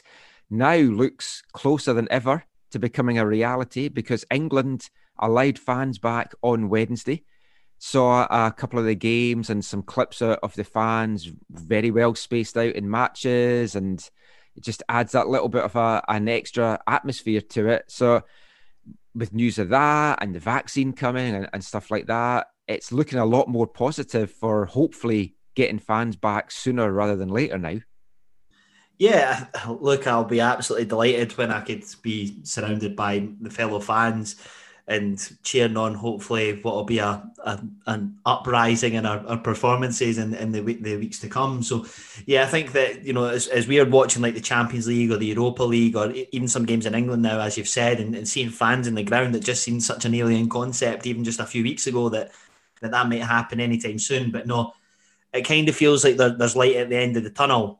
And for the first time in a long time, it feels great to say that. You know, Nicola Sturgeon said that during the week. You know, that it's the best news that she's shared in a long time is the fact that we've, we've secured some of the vaccine and I'll be delighted. You know, don't get me wrong, I'll I'll be more than happy to get to the football, but even just going for a pint with my mates or seeing some family that I've not seen for a while, you know, hopefully getting around to see my granddad who doesn't keep very well at the moment either. These these little things, you know, I've seen my granddad like three times this year. Um, because he doesn't want to see anybody really with the, the COVID stuff going on and he's got cancer. So these mm-hmm. things like you know the football is amazing, yeah, but there's there is believe it or not more to life than football at times, and I, I think that when we we think about it as a whole, you know, it finally feels like there's light at the end of the tunnel. Yeah, I, I mean, it, it was fantastic seeing fans back at, at, some of those English games. And I mean, some stadiums it's going to be way easier than others to, to have the isolation. Any of the old fashioned ones where you can stand, it's going to be easy to kind of like just position folk around and make sure that you're not standing next to anyone. Interesting thing that came out over here in Canada on Friday. Now, it's just a recommendation from Health Canada, but it's a strong recommendation from it that they don't want fans at live events, whether that is sporting, whether that's like the arts, theatre, whatever, unless they can prove that they've they've had a vaccine. So they'd have to prove that they've they've had the vaccine before buying a ticket, before attending. Now that, of course, opens up a whole other minefield because I know there's a lot of folk who are a bit wary about getting the vaccine, especially initially, to see how it works, and then this proving that. I don't see anything wrong with that. I can see it would certainly cause a lot of controversy, but it might be the same for flying. You're not allowed to be on a plane unless you can prove that you've got a vaccine. And I think it's just peace of mind for everyone. And that's the main thing. If you can have peace of mind that you can go to an event, go to a football match, go to the cinema, and not be beside somebody that's got COVID, things are going to get back to normal pretty soon after that. Yeah, hundred percent. There's there's been some like I absolutely love Twitter and, and those that, that listen to the show and, and follow me on Twitter I'll see that and there's been some unbelievable tweets and social media posts this week around people that are, are choosing not to have the vaccine. Now, whatever your view is, please don't take any of my own personal thoughts of it. But you know, there's there's people that I know on social media that you know I've I've, I've seen taking drugs and they're like i'm not taking a, a, a, vaccine if even if you know everybody else has when i'm like right but you've you sat and taken cocaine at T in the Park and you've no idea what's in that you know the, the hypocrisy in it and some of the stuff that you read is mental. Um, the best one that I've seen though, for anybody that hasn't read it, was the people that say that they won't get out um, go and get a vaccine, but will happily wolf down a Rustler's burger. tells me everything that I need to know about society, and I genuinely about wet my pants at that. I thought it was absolutely brilliant. oh, geez, I'd forgotten all about Rustler burgers. Yes, yeah, some of the burgers and places I've had over the years makes you wonder. That's a whole other thing, especially some burgers at football back in the day as well were quite dodgy. Not now. I mean, uh, things are a lot better now. I, I think with food quality over there, but back in the eighties and nineties, some of the burgers that you got served up at football matches. Oh, the, even the pies at Coatbridge. I remember getting oh. one there once, and literally it was like red hot on the outside and frozen in the middle and literally you just ended up eating the pastry around it and throwing the frozen patty in the bin. So ah. there's, yeah, that's again, that's an, a, another whole conversation. But actually, yeah, let's actually throw that out to our listeners. So I'd be very curious.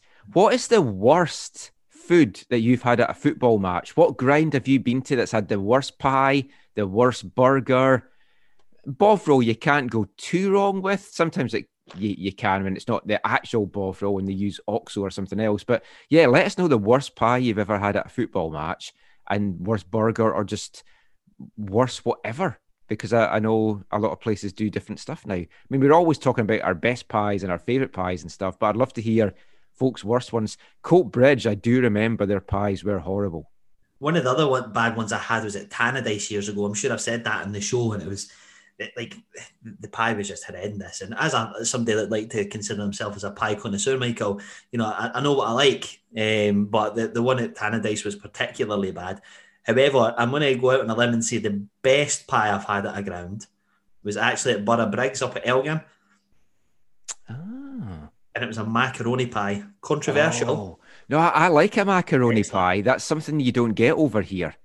Uh, you, like you get Scotch pies because there's a lot of like expat bakers and butchers and stuff over here that, that do all that stuff. I always have a frozen Scotch pie in the freezer just as an emergency pie. So I've got that just now. I've got my bovril. So whenever I fancy having a pie and a bovril when I'm watching the, the games at home, I, I kind of dig that out. So let us know on Twitter at Glory Days of Gold, or you can let Lee know on Twitter at Lee G1903 or myself at AFT in Canada, or shoot us an email glorydaysofgold at gmail.com. Now, I, I, talked there about I like to dig a pie out when I'm watching the football sometimes at home, sit here with my pie and bovril, have the kind of full in match experience. That brings me to a Twitter poll that I had a, a couple of weeks ago. We are going to go over this in last week's show, but we didn't get a chance to because we didn't do a show. I was very curious. So I asked the question We're not attending games there's a lot more games on football these days. There's a lot of streams obviously you can buy online. There's like illegal streams. There's uh, lots of like non-league teams that stream for free on YouTube and various things as well. So I asked, since football returned during the summer, do you find that you're watching more, less, or about the same amount of football on TV these days than before COVID and the lockdown?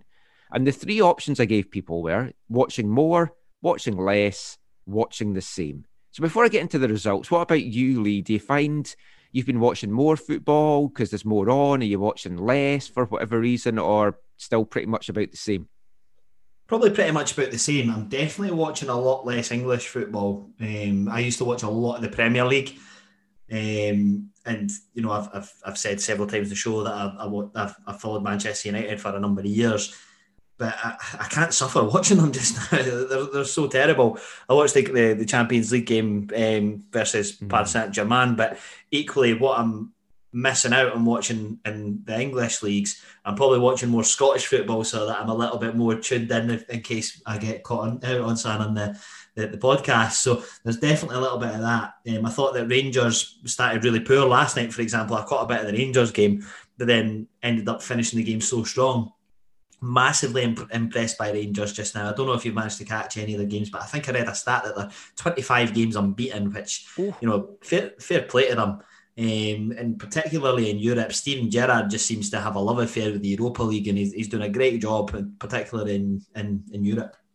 Yeah, I've, I've watched most of the European games. I, I missed the game on, on Thursday night, but I, I I get on the zone that I've talked about here We get all the Champions League and Europa League games. Every single one of them is live to, to watch. So I've watched the, the Celtic and Rangers games. Haven't watched the last couple of Celtic ones because they've just been absolute gash eh, in Europe or in general. And we'll come to some Celtic stuff in a little bit. But yeah, it's Rangers have been phenomenal this year. Slightly disappointing for me, not anything to do with old firm biases or anything like that. But the Whitecaps have made overtures to Scotty Arfield for coming over to Vancouver. He's a guy I would love here. And he has talked about he's got interest in MLS, but he feels he has unfinished business at Rangers.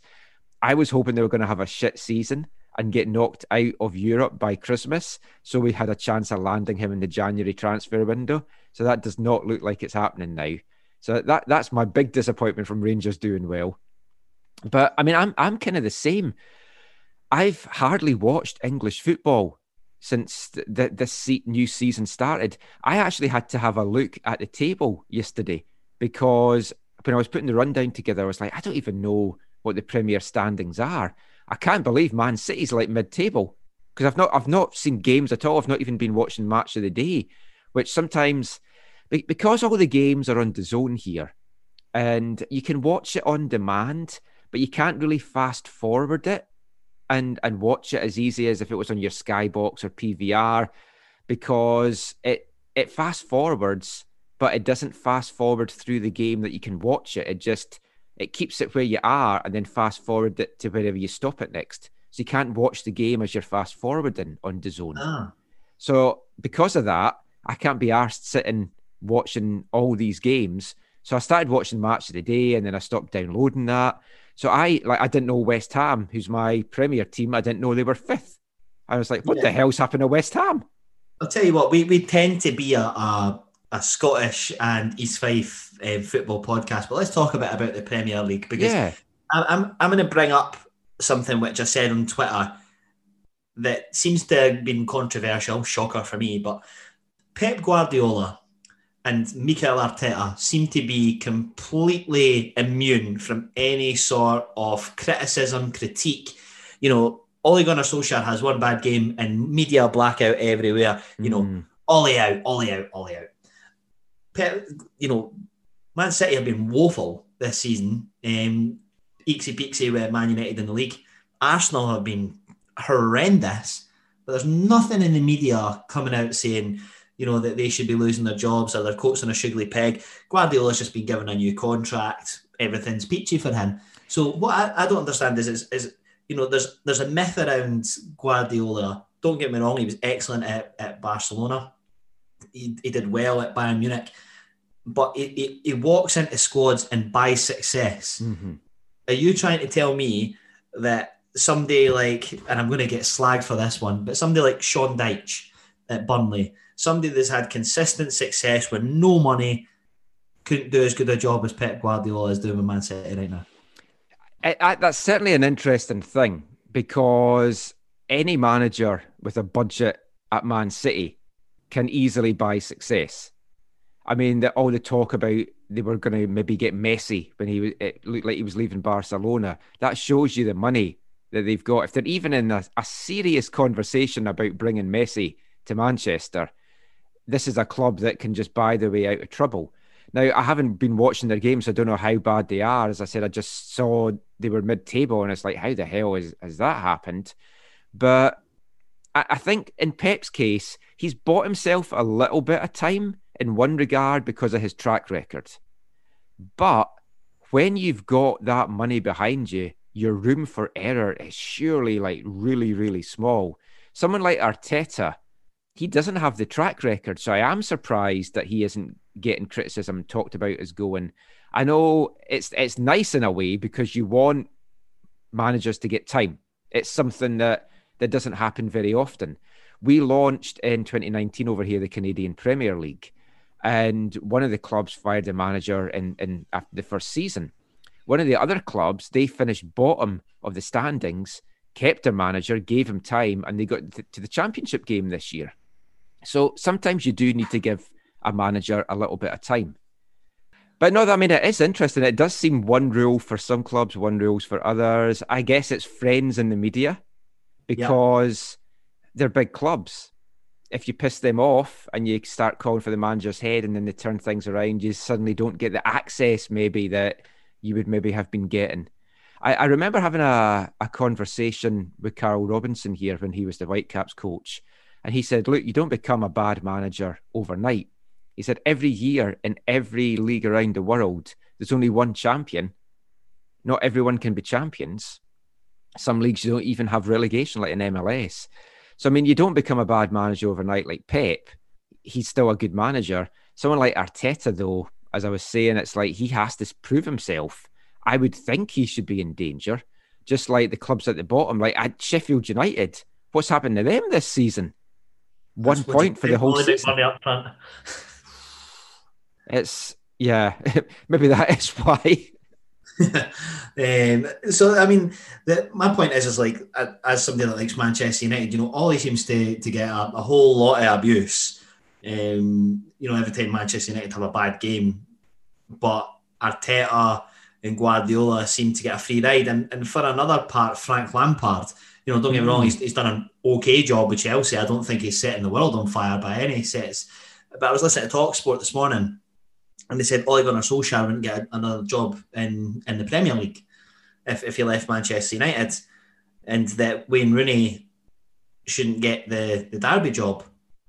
And I was a bit like, mm, well, you know, if, if you've had the career that Wayne Rooney's had or the career that Ole Gunnar Solskjaer's had, you know, surely you're you're entitled to, to show Mm. what you're capable of. Because then you could say, what about Frank Lampard, as you said? What about Steven Gerrard? I mean, they walked into prime jobs, Yep. and you, you've had the likes of like you. You always get like Roy Keane and Robbie Keane bandied about as potential management opportunities. Like over here, Robbie Keane was linked with getting the Los Angeles Galaxy job, and it's like he's got no track record as being a, a coach. Why? But it's a named player. So some guys do get to walk in.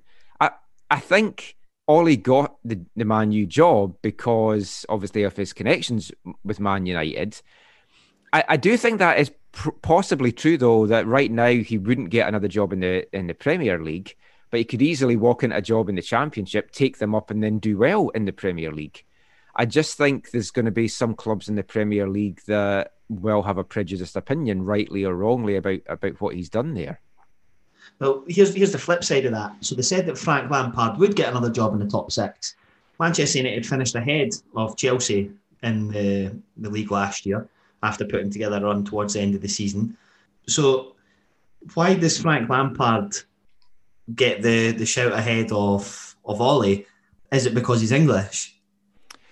Now, very, very, very possibly. And I, I don't agree that Lampard deserves a, one of the top six teams because I don't think he does. I don't think he's done a, a great job at Chelsea. Again, when you look at what they've got money wise behind him, he could have done a lot better than he's currently doing. But yeah, I mean, we, we've kind of talked before about foreign managers maybe getting a little bit of a, a raw deal here. And that definitely plays into it. England, Scotland, wherever you are, there's guys in the media that just want guys from that country to, to be in the management jobs. And any foreign manager is going to get a tough time. Yeah, absolutely. We'll wrap up our, our, our Premier League chat now. I think we, we, we do want to primarily remain a, a Scottish football podcast, but you know we do have a lot of listeners that like English football too. So just thought we would spice up your life on a on your Sunday morning this week, particularly since we didn't give you a, a show last week. We thought, why the hell not? We'll add on an extra section this week. Yeah. Just make just talk as much as we can. I mean, it, it's big teams. Fans have different kind of, of expectations. So getting it back to Scottish football, we've seen that here. I mean, we're talking about Rangers and Celtic earlier. I just could not believe I was genuinely appalled when I saw the reaction of Celtic fans after that defeat to, to Ross County. Yeah, it was a bad defeat.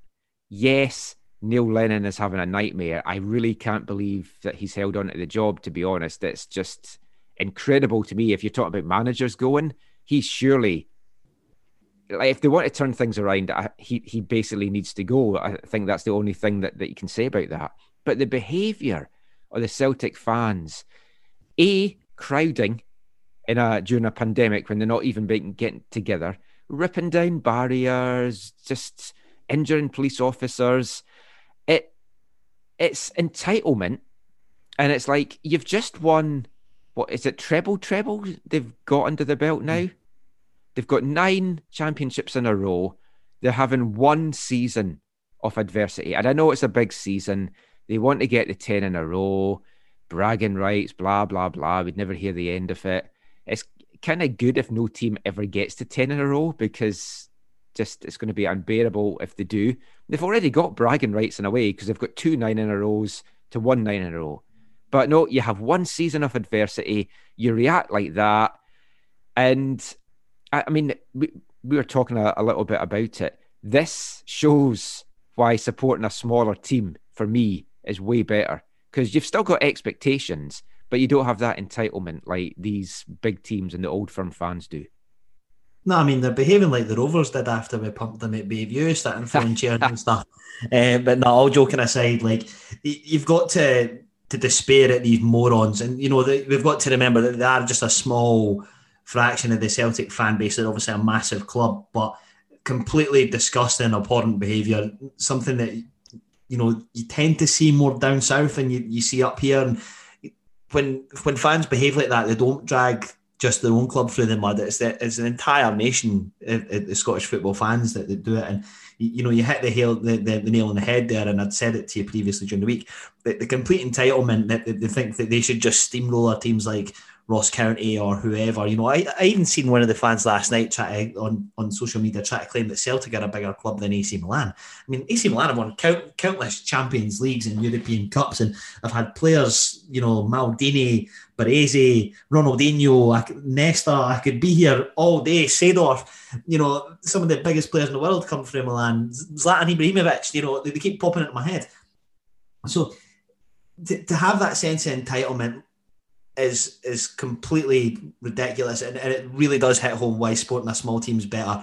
You know, having openly admitted an affiliation for the one of the sides of Glasgow in, in previous shows, which I can't mention because Phil Charlie chins me every time I mention it. You know, I, I couldn't care less about either of them. I genuinely couldn't. But I would much rather go through a, a couple of years of you know sort of turmoil at a lower club and have a great club run, uh, cup run, or you know, win win the league or get into the playoffs or something like that. Uh, uh, but when you watch a team that wins all the time, you, you don't get that. You don't get that high. That what that's that's the thing, and like they've had all this years of success, and a lot of it they were completely unchallenged because Rangers yeah. had obviously fallen away. And they're a big team. Rangers are a big team. And in terms of Scottish football, they are massive clubs. In terms of UK football, they're they're big clubs, maybe not as massive when you look at some of the money in England. In terms of European football, they're large clubs. In terms of world football, no, they're they're up there. Folk know about Rangers and Celtic, but it's basically it's a two horse race. It's like they're trying to decide who's the biggest giraffe, and there's only two giraffes in the enclosure. That that's really what it is, and there's no doubting that when you're used to success and you don't get it, I'm sure it hurts. But when you're a small club, every successful thing means a lot more. Like when you haven't won a championship for 60 years, then you you deliver that. It means so much. When you then deliver another one less than 10 years later, it's like, oh, you kind of feel spoiled in a way because it's like, oh, we've had two championships in 10 years. I, I I can't imagine. Maybe maybe it's just us. Maybe we've missed out on on having success because this is just what we're used to. But I, will give you an example. On Thursday, um, Alphonso Davies, many of you all know, plays for Bayern Munich. He was named the, the Canadian Soccer Player of the Year. So he was on a, a, conference call on Thursday that I was on. So I was chatting to him, and it, it got me thinking. His first year and a half, two years at Bayern, He's won the league twice. He's won the German Cup twice. He's won the Champions League. Where do you go after that? It's like it's only downhill after that. I, I wouldn't really want to be in that position as a player or a fan. It's like if you're just constantly having success like Celtic have had, it must be weird to, to lose a game of football. Yeah, we lost a cup game 2 0. I, I just, it's crazy it's kind of like your sex life though, and you, you peak early, don't you? Um, you know, you, you go out. My, and- my what? I I I don't I don't understand that phrase after 18 years of marriage. Well, after uh, seven, I could probably understand where you come from. But, that, but exactly my point is, you know, you peak early and you get lots of it, and then when it, you get older, you get none. So, you know, hopefully that doesn't happen to Alphonso Davies. He's an absolutely wonderful player. I mean, the the meteoric rise, as you can only describe uh, his career, has been excellent from from playing MLS at 18 to to going and winning the Champions League with Bayern a few years later. And you know, I watch him on TikTok and stuff. I think he's absolutely hilarious. He's, Yeah. he's so down to earth. Actually, let's. I I this wasn't what we are going to talk about, and we're going off track here. But let's talk about that. Like players like him, they've captured a, a whole younger generation because they're on TikTok. His girlfriend Jordyn Huitema is over in France, and like the two of them have their their kind of relationships and their YouTube channels and, and stuff. And it, the modern day footballer is so different to what it was back in the day. Now, I, I've known Fonzie since he was 15. I actually did his first ever interview. It was before he signed his first pro deal when he was playing USL, which is the league below MLS with the Whitecaps. So I, I he was down away in pre-season. I did a phone interview with him, so I've done his first ever interview, and he's always been humble from the start to even yesterday. And you've got all this worldwide popularity. You've got just folk saying, "Oh, yeah, th- this great guy and oh, this future ahead of him, one of the best left backs in the world," which is crazy because he was a, a winger and a striker when he played for us here. But it, he's humble and he keeps his feet on down to earth and he knows what he's wanting. And then turning that to like Celtic fans who are on a different planet because their team lost one game of football. So it's yeah, swings and roundabouts. It's easy. Anyway, enough of just wandering off about talking about other things. Let's get to one of our regular segments now. It's Have You Heard? I was going to pick the song this week, but Lee has got a cracker lined up instead. So tell us what you've got for us, Lee. So somebody in, in a band that I've spoken about before, in Sargent, lead singer Nick Mercer has started his own solo project, and I've, I've known Nick for probably the best part about 14 years now. So in fact, 15 years. So delighted to bring to you his first solo single. It's called "Will You Be My Baby" under his moniker of Nicky Lip. So we're going to bring that to you now. Let us know your thoughts at Glory Days of Gold on Twitter. And yeah, give it a listen, give it a stream. You'll find it on YouTube, and hopefully it'll be up on the, the sort of usual streaming platforms such as Spotify, etc. Soon. But yeah, once again, here he comes, Nicky Lip. Will you be my baby? There's so much I wanna say to you all of the time, but I don't know where you are or how to reach you. So much that I can talk about, and I would be fine, but I don't know how to get you here. Something I can't do without, something I can't change. Somehow I can't live without you. Never felt this way. When these feelings are gonna be strong, you just have to keep holding on.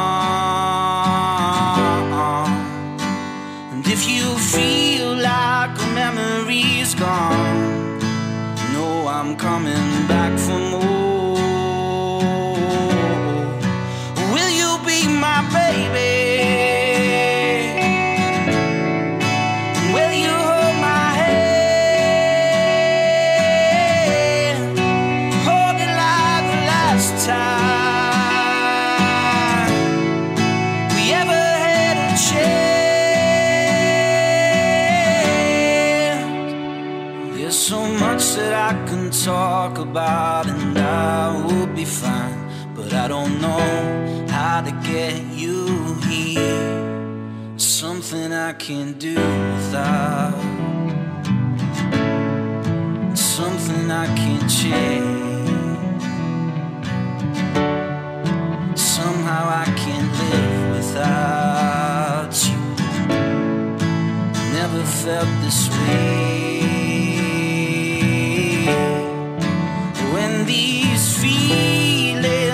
Gonna be strong. You just have to keep holding on.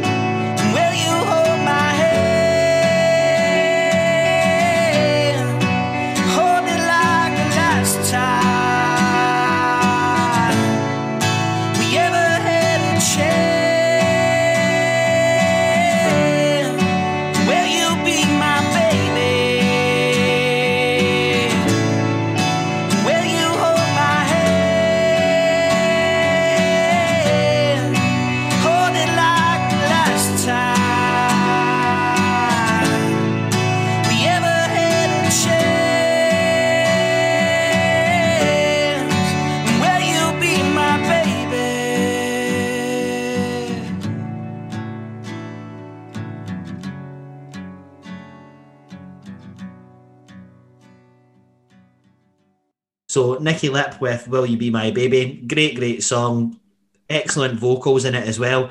You know, Nick's um, somebody that we've always had a bit of a laugh about because he always sung in a Mancunian accent, having been a massive Oasis fan um, in his teens and his early twenties. But he's really developing his own sound there. Sort of notes of Richard Ashcroft and uh, maybe a touch of Bob Dylan in there in terms of the lyrics and stuff. I, I'll be interested to hear anybody else's thoughts. Please do let us know what, uh, what you think on social media. Yeah, I, I quite like that. That was a that was a good one. And yeah, check it out. Support local talent. We're very big on that here at Glory Days of Gold. And yeah, fan, fantastic song, great talent. It's great to to see that he's launching a, a solo career. Sargent had some really good stuff over the years, and I, I know a lot of our listeners en- enjoyed listening to them. So all the best to, to Nicky with uh, his new song. We'll have another Have You Heard next week.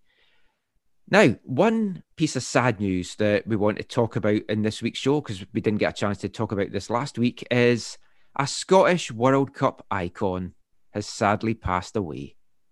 Oh, Diego Maradona. He put the English out, out, out. Yes, I, I played that little snippet at the, the start of my AFTN soccer show the, the last time. Always a, a fun song to be singing. But yeah, passed away at the age of 60. Some interesting stuff coming out though this week that they might be looking at manslaughter charges against his doctor. So I mean, yeah, we won't get into all of that, but I I mean a, a talent. You won't have seen him in some of his heyday league because you're just a young whippersnapper. I remember when he went to Napoli and they used to show the Italian games on, on Channel 4 back in the day obviously you weren't around for the, the 86 World Cup, which is still such a an iconic moment. One of my, my favourite ways for England to have got knocked out of any tournament over the years. But I mean, just what what's your thoughts on, on Maradona? He's obviously had a bit of a, a checkered past off the pitch. There's been like addiction issues, some domestic violence claims against him and stuff as well. But no doubt in that that on the pitch, he's right up there with one of the, the best footballers that's ever lived. You know, he's, he's a continental Gazza, isn't he? You know, you can't take away his complete and obvious talent. You know, I've, my dad used to show me, well, show me him on, on the TV and watch him on YouTube. And my father-in-law, you know, the, the guy is essentially Messi of the of a, a latter era, and I think there'll always be the the sort of comparisons drawn between Messi and Maradona, but you know, th- th- there's no denying an absolutely excellent player and a, a, massive miss for, for world football. I like the fact that um, I read that his international debut was against Scotland, mm-hmm. and then his international management debut was was against Scotland yeah. too. So, um, it, it, he's, he's spoken about the, his love for the Scottish people in the past, and you know, I'm I'm very, very sad. You know, his, his ages with my dad, and you know, it always puts these sort of thoughts in your head when, when you hear somebody because sixty is young now. Yeah, sixty is young. So, um, definitely upsetting to to hear Dave's death, and you know, he's he's definitely a character. Um, you know, his book where he spoke about the the goal against England being his revenge for the the Falklands War, and you know, I, I think he's definitely somebody that, that that speaks what he thinks And for another story that I loved, I don't know if anybody else has caught that, and I'll, I'll, I'll tell you that now, was a time that Liam Gallagher and Noel Gallagher met Yes. And he'd been at a, I think it was like a music festival. and Yeah. they spoke to Maradona's aide and said, Look, we want to go meet Maradona, the whole band. And he said, No, the only two people that are getting to go up are Noel and Liam. The rest of the band weren't allowed. So they went up, had some photos taken with them, had some general chit chat, and then basically it was all through an interpreter because Maradona couldn't speak English. And then the aide turns to Liam and Noel and says, Look, Diego's asked me to tell you that if you try to take any of his bitches that he has with him tonight, then he'll have you both murdered by the time that you leave. And I believe he probably would have.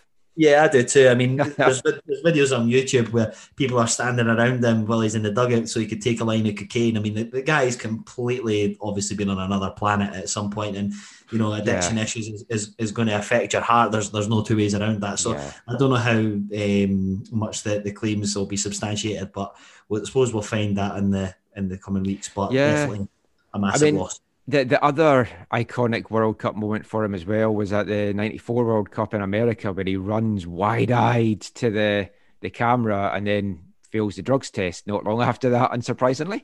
But I mean, it it's kind of crazy to think guys like him, George Best, Gazza, like on the pitch, just amazing talents, but just the the demons that they kind of fought off the pitch and everything that that went through it. I mean, it's sad. I think we were talking about Fonzie earlier, feet on the ground, being humble and, and stuff like that.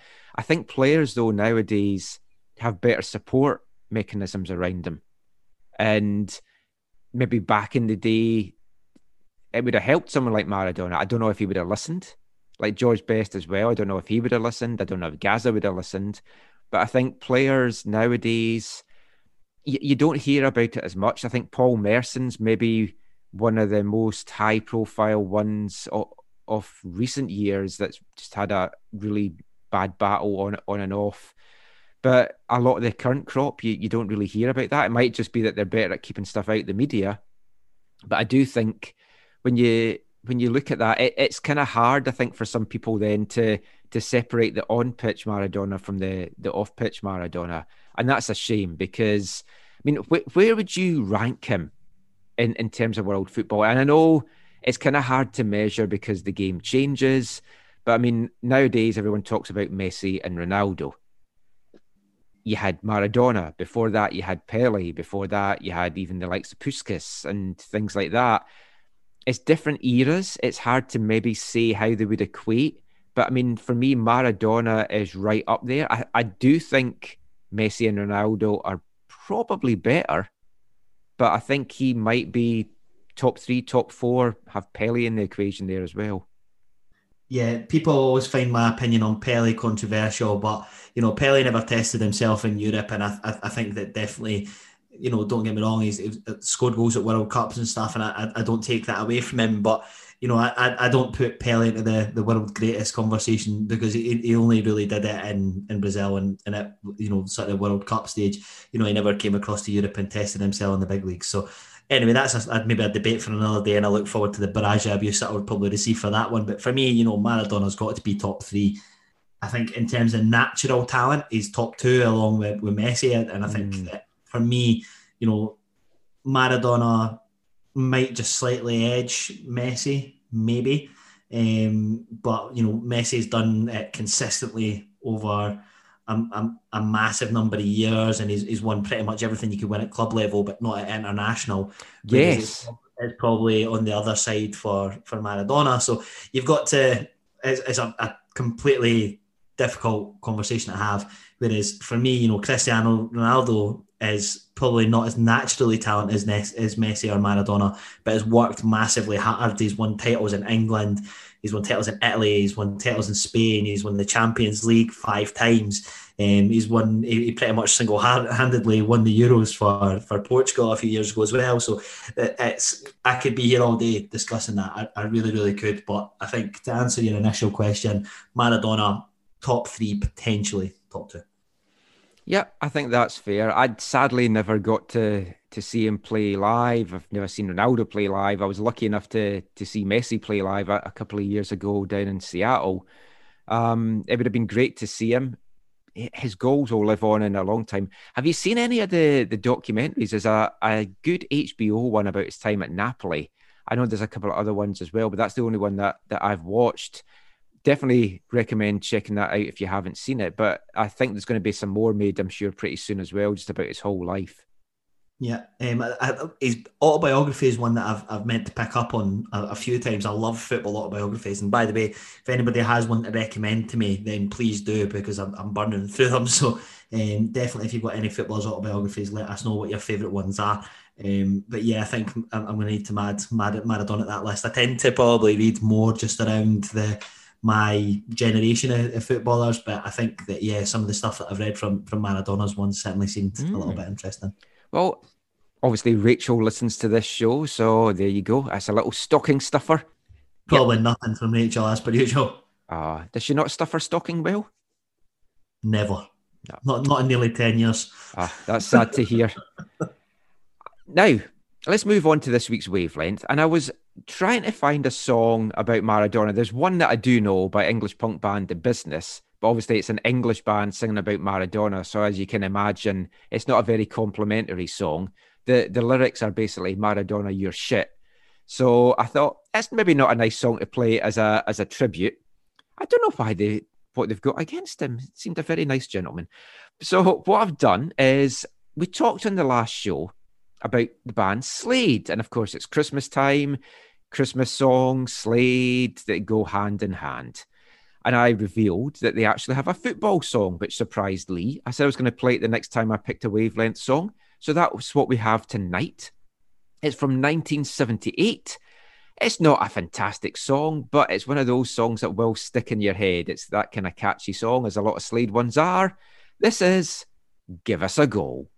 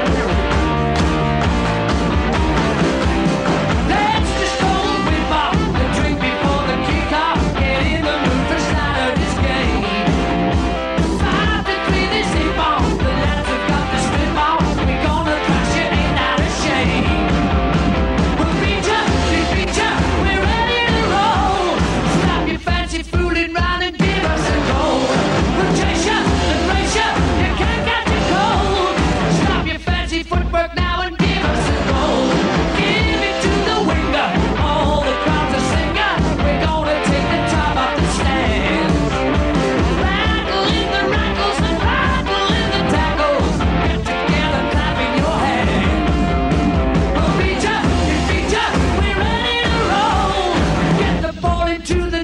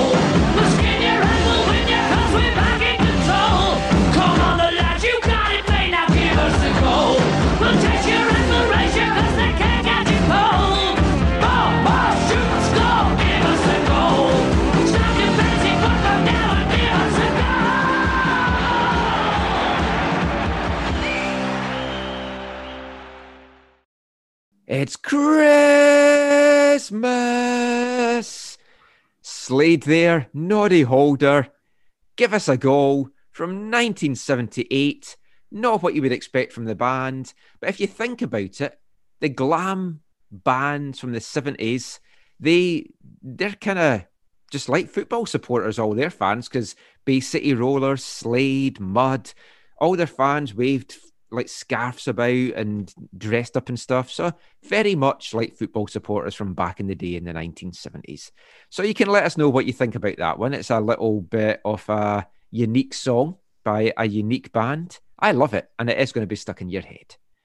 But that's nearly it for this week's show. We're going to finish though with our mailbag. It's, it's been a pretty quiet mailbag, but we got a very exciting direct message this week. Now, on this week's show, we aren't featuring our fun section, Anyone Fancy a Chocolate Digestive? One thing to, to talk about that section, the theme song, and we've talked about it before, and I, folk regularly ask me, and I, I let them know who it's by. It's by a band called The New Royal Family. And I've mentioned on the show before, they're named that because they're big Adam and the Ants fans, and they were part of the London scene that involved like Art Brut and stuff back in the day. Now, the lead singer, David Burnett, he got in touch with us this week, Lee. Yeah, it was completely obscure. We, we just got a, a tweet out of the blue and it was like just found out that one of my songs is being used as the the title and theme of a section um, in this podcast, and he was absolutely over the moon. And then we ended up messaging um, directly, of, of, course, over the course of a week. And you know, I think we might have a new listener. He's, he's not a football fan, but he's decided to pick his his Fife as um, as his new team and, and he's even tweeted Monday Fife this week. So I think we, have definitely made some success. Don't know if he quite uh, counts in a um, a celebrity account because then obviously we were trying to say that we need to get yes. a celebrity so I don't know if we can quite class him as a celebrity, but we'll take a win nonetheless. And it was absolutely probably the most bizarre thing since we've started the podcast, but amazing nonetheless. Yeah, it's it was fantastic for me because I've been playing the song on my show here since 2017. How he found it, we still have to get to the, the bottom of it. We're going to get him on the show. So we're going to hopefully get him on our Christmas special and then we'll feature it on the AFTN soccer show as well uh, our chat with them. But yeah, they're a good band. I have uh, of the Month section on my show over here, and we actually featured them last December where we played some of their other songs. So you can find a lot of their stuff on YouTube. They they didn't have tons of songs out over the years. The the B side though to the Anyone Fancy a Chocolate Digestive single is the Cornflakes family, which he, David suggested he rewrote for the Cowden family, and we're trying to encourage him to do that. So maybe we will get a, an East Fife song done after all. We've been trying to yeah. push for this. All our segments are now coming together. That's it. You know, we're, we're putting the worlds to right week by week. I, I mean, I think what is this episode twenty six now? Yes, which is completely mental. That's half a year. Oh, so um, it is. we've, we've, been doing this now. So happy six months, Michael. Thank and I'm going to ask it to share the, with anybody else maybe somebody more sexually attractive, but you want to know what you win some, you lose some. Yeah, I, I, I agree with that that sentiment for myself as well. Just looking at my, my face, my big bald head as I, I stare at this just now. But yeah, it's been a fun, fun half of the year. Football has maybe not been the best to to talk about. Let's hope that picks up a little bit into to next year because it's more fun when you're talking about positive things. But we've had some positivity to chat about with that but yeah, I mean, it's great. One of the the songs I played in Wavelength was by a band called Serious Drinking. And then I started, someone tagged the lead singer of that saying, Hey, I heard your band's song on this Vancouver Whitecaps podcast. And then I started chatting to him. So it's quite weird how how these things kind of, and he was like cock a hoop as well, that his song was getting featured on, on Canadian radio. So yeah, Need, need to, to get David to claim all his royalties from the, the Canadian broadcasting system that we've played over the years. He, he might be able to buy a new car at this rate. Yeah, we, have played it a lot, for, and eh, the, the section, and I, I, want to have this as well for East Fife. We do it now whenever we sign a, a new player at the Whitecaps that speaks English, because there's not often a lot of them that do that. We always do this section with them We've done it with some that don't speak English very well and it's very confusing to them. But we always say you're not a Whitecaps player until you've answered this question. So we should do this now with East Fife. Any new signings, you're not an East Fife player until you've answered this question. Yeah, I think what I'll do is, is uh, down at Bayview tomorrow, I'll see if there's anybody I could grab, and maybe that is my turn to ask the yes. question. Yeah, actually, anytime that you're speaking to any players, get that in, and any player as well that we've not had to do a bumper, do that as well, because yeah. that's what I've just done over the years. You just randomly stop players. I've got players from around MLS for different teams doing the bumper to my show. So, yeah. Might well. Anyway, that is it. But we want more in our mailbag. We want to to get your all-time 11s. We want. We still haven't done this right back. We need to get into this right back thing, Lee. You, have dropped the ball in this one. Get yeah. that back up there on our socials. Um, away day memories, whatever you've got, hard men. Let us know. We, we did the new section as well, or the the new question tonight. Let us know the worst football food that you have had as well. I've had some very generic pies at some of the, the English grounds that I've gone to uh, in recent years as well Pukka pies are yeah. not that great. But a, a lot of the, the teams, because I've gone to see a lot of Wimbledon games over the last few years. Anytime I'm over, I try and make sure, because I have to fly in and out of London, I try and coincide it with a Wimbledon game. So I've managed to do that. And Pukka pies just seem to be the, the regular pie there. My last uh-huh. trip over in February, actually, it just seemed to be me taking pictures of pies. I was at four games that I had a pie at in the space of two weeks. Yeah, as I said, healthy diet. But uh, that, that's pretty much it from me. Anything else you want to say before we go, Lee? No, just once again, thanks to our sponsors. There's so many I'm not naming call you all individually again, but really, really appreciate your your continued support and thanks to you all. Um, we, we, sort of rallied to to see if we could get some more listeners, and our, our listeners did peak again. So um, we have had a little bit of an uplift in that. Make sure that you you, you tag and share um, our podcast with any of your friends or family. You know, we don't just talk solely East Fife there is a mishmash of content. So let us know. I, shall hear tonight. Yes. Yeah, definitely. Um, and look, you, whether it's for uh, even just to listen to the music, whether it's to, to, to listen to the, the, rest of the Scottish football stuff, let us know. I also shouted out this week about your Spotify Unwrapped. So basically, every year Spotify tell you what you've been listening to the most, and a few of our listeners got in touch telling us that, um, that the Glory Days of Gold was up there with our top listen to podcast. So really, really appreciate that. So if, if we have managed to make it into your Spotify Unwrapped, take a little screenshot for us and pop it up on social media so we could share that. Oh, that would be fantastic. Yeah. I, I have Spotify, but I don't really use it because I'm still old fashioned. I like to play CDs. I just like to to drive around playing CDs and yeah, old fashioned. So let everyone know though where they can find you online. You can find me uh, on Twitter is probably the best place. So at LeeG1903, and of course our um, our Twitter page is at Glory Days of Gold. And you can find me on Twitter. Best place to get me is at AFTN Canada, but you can also find me at, at AFTN website.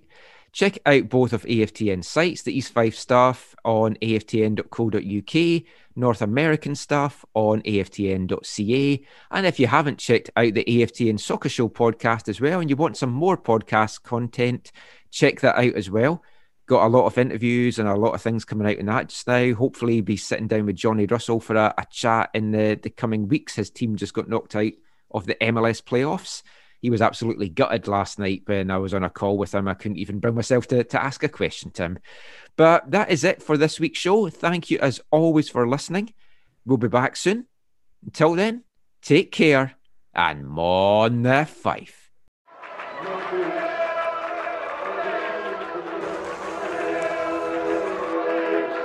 Going to your first match is an experience you never forget. The atmosphere of what's going on around the pitch looks beautiful and you always look and go, wow, I'd love to play here one day. If you get the bug, it's going to stay with you for life.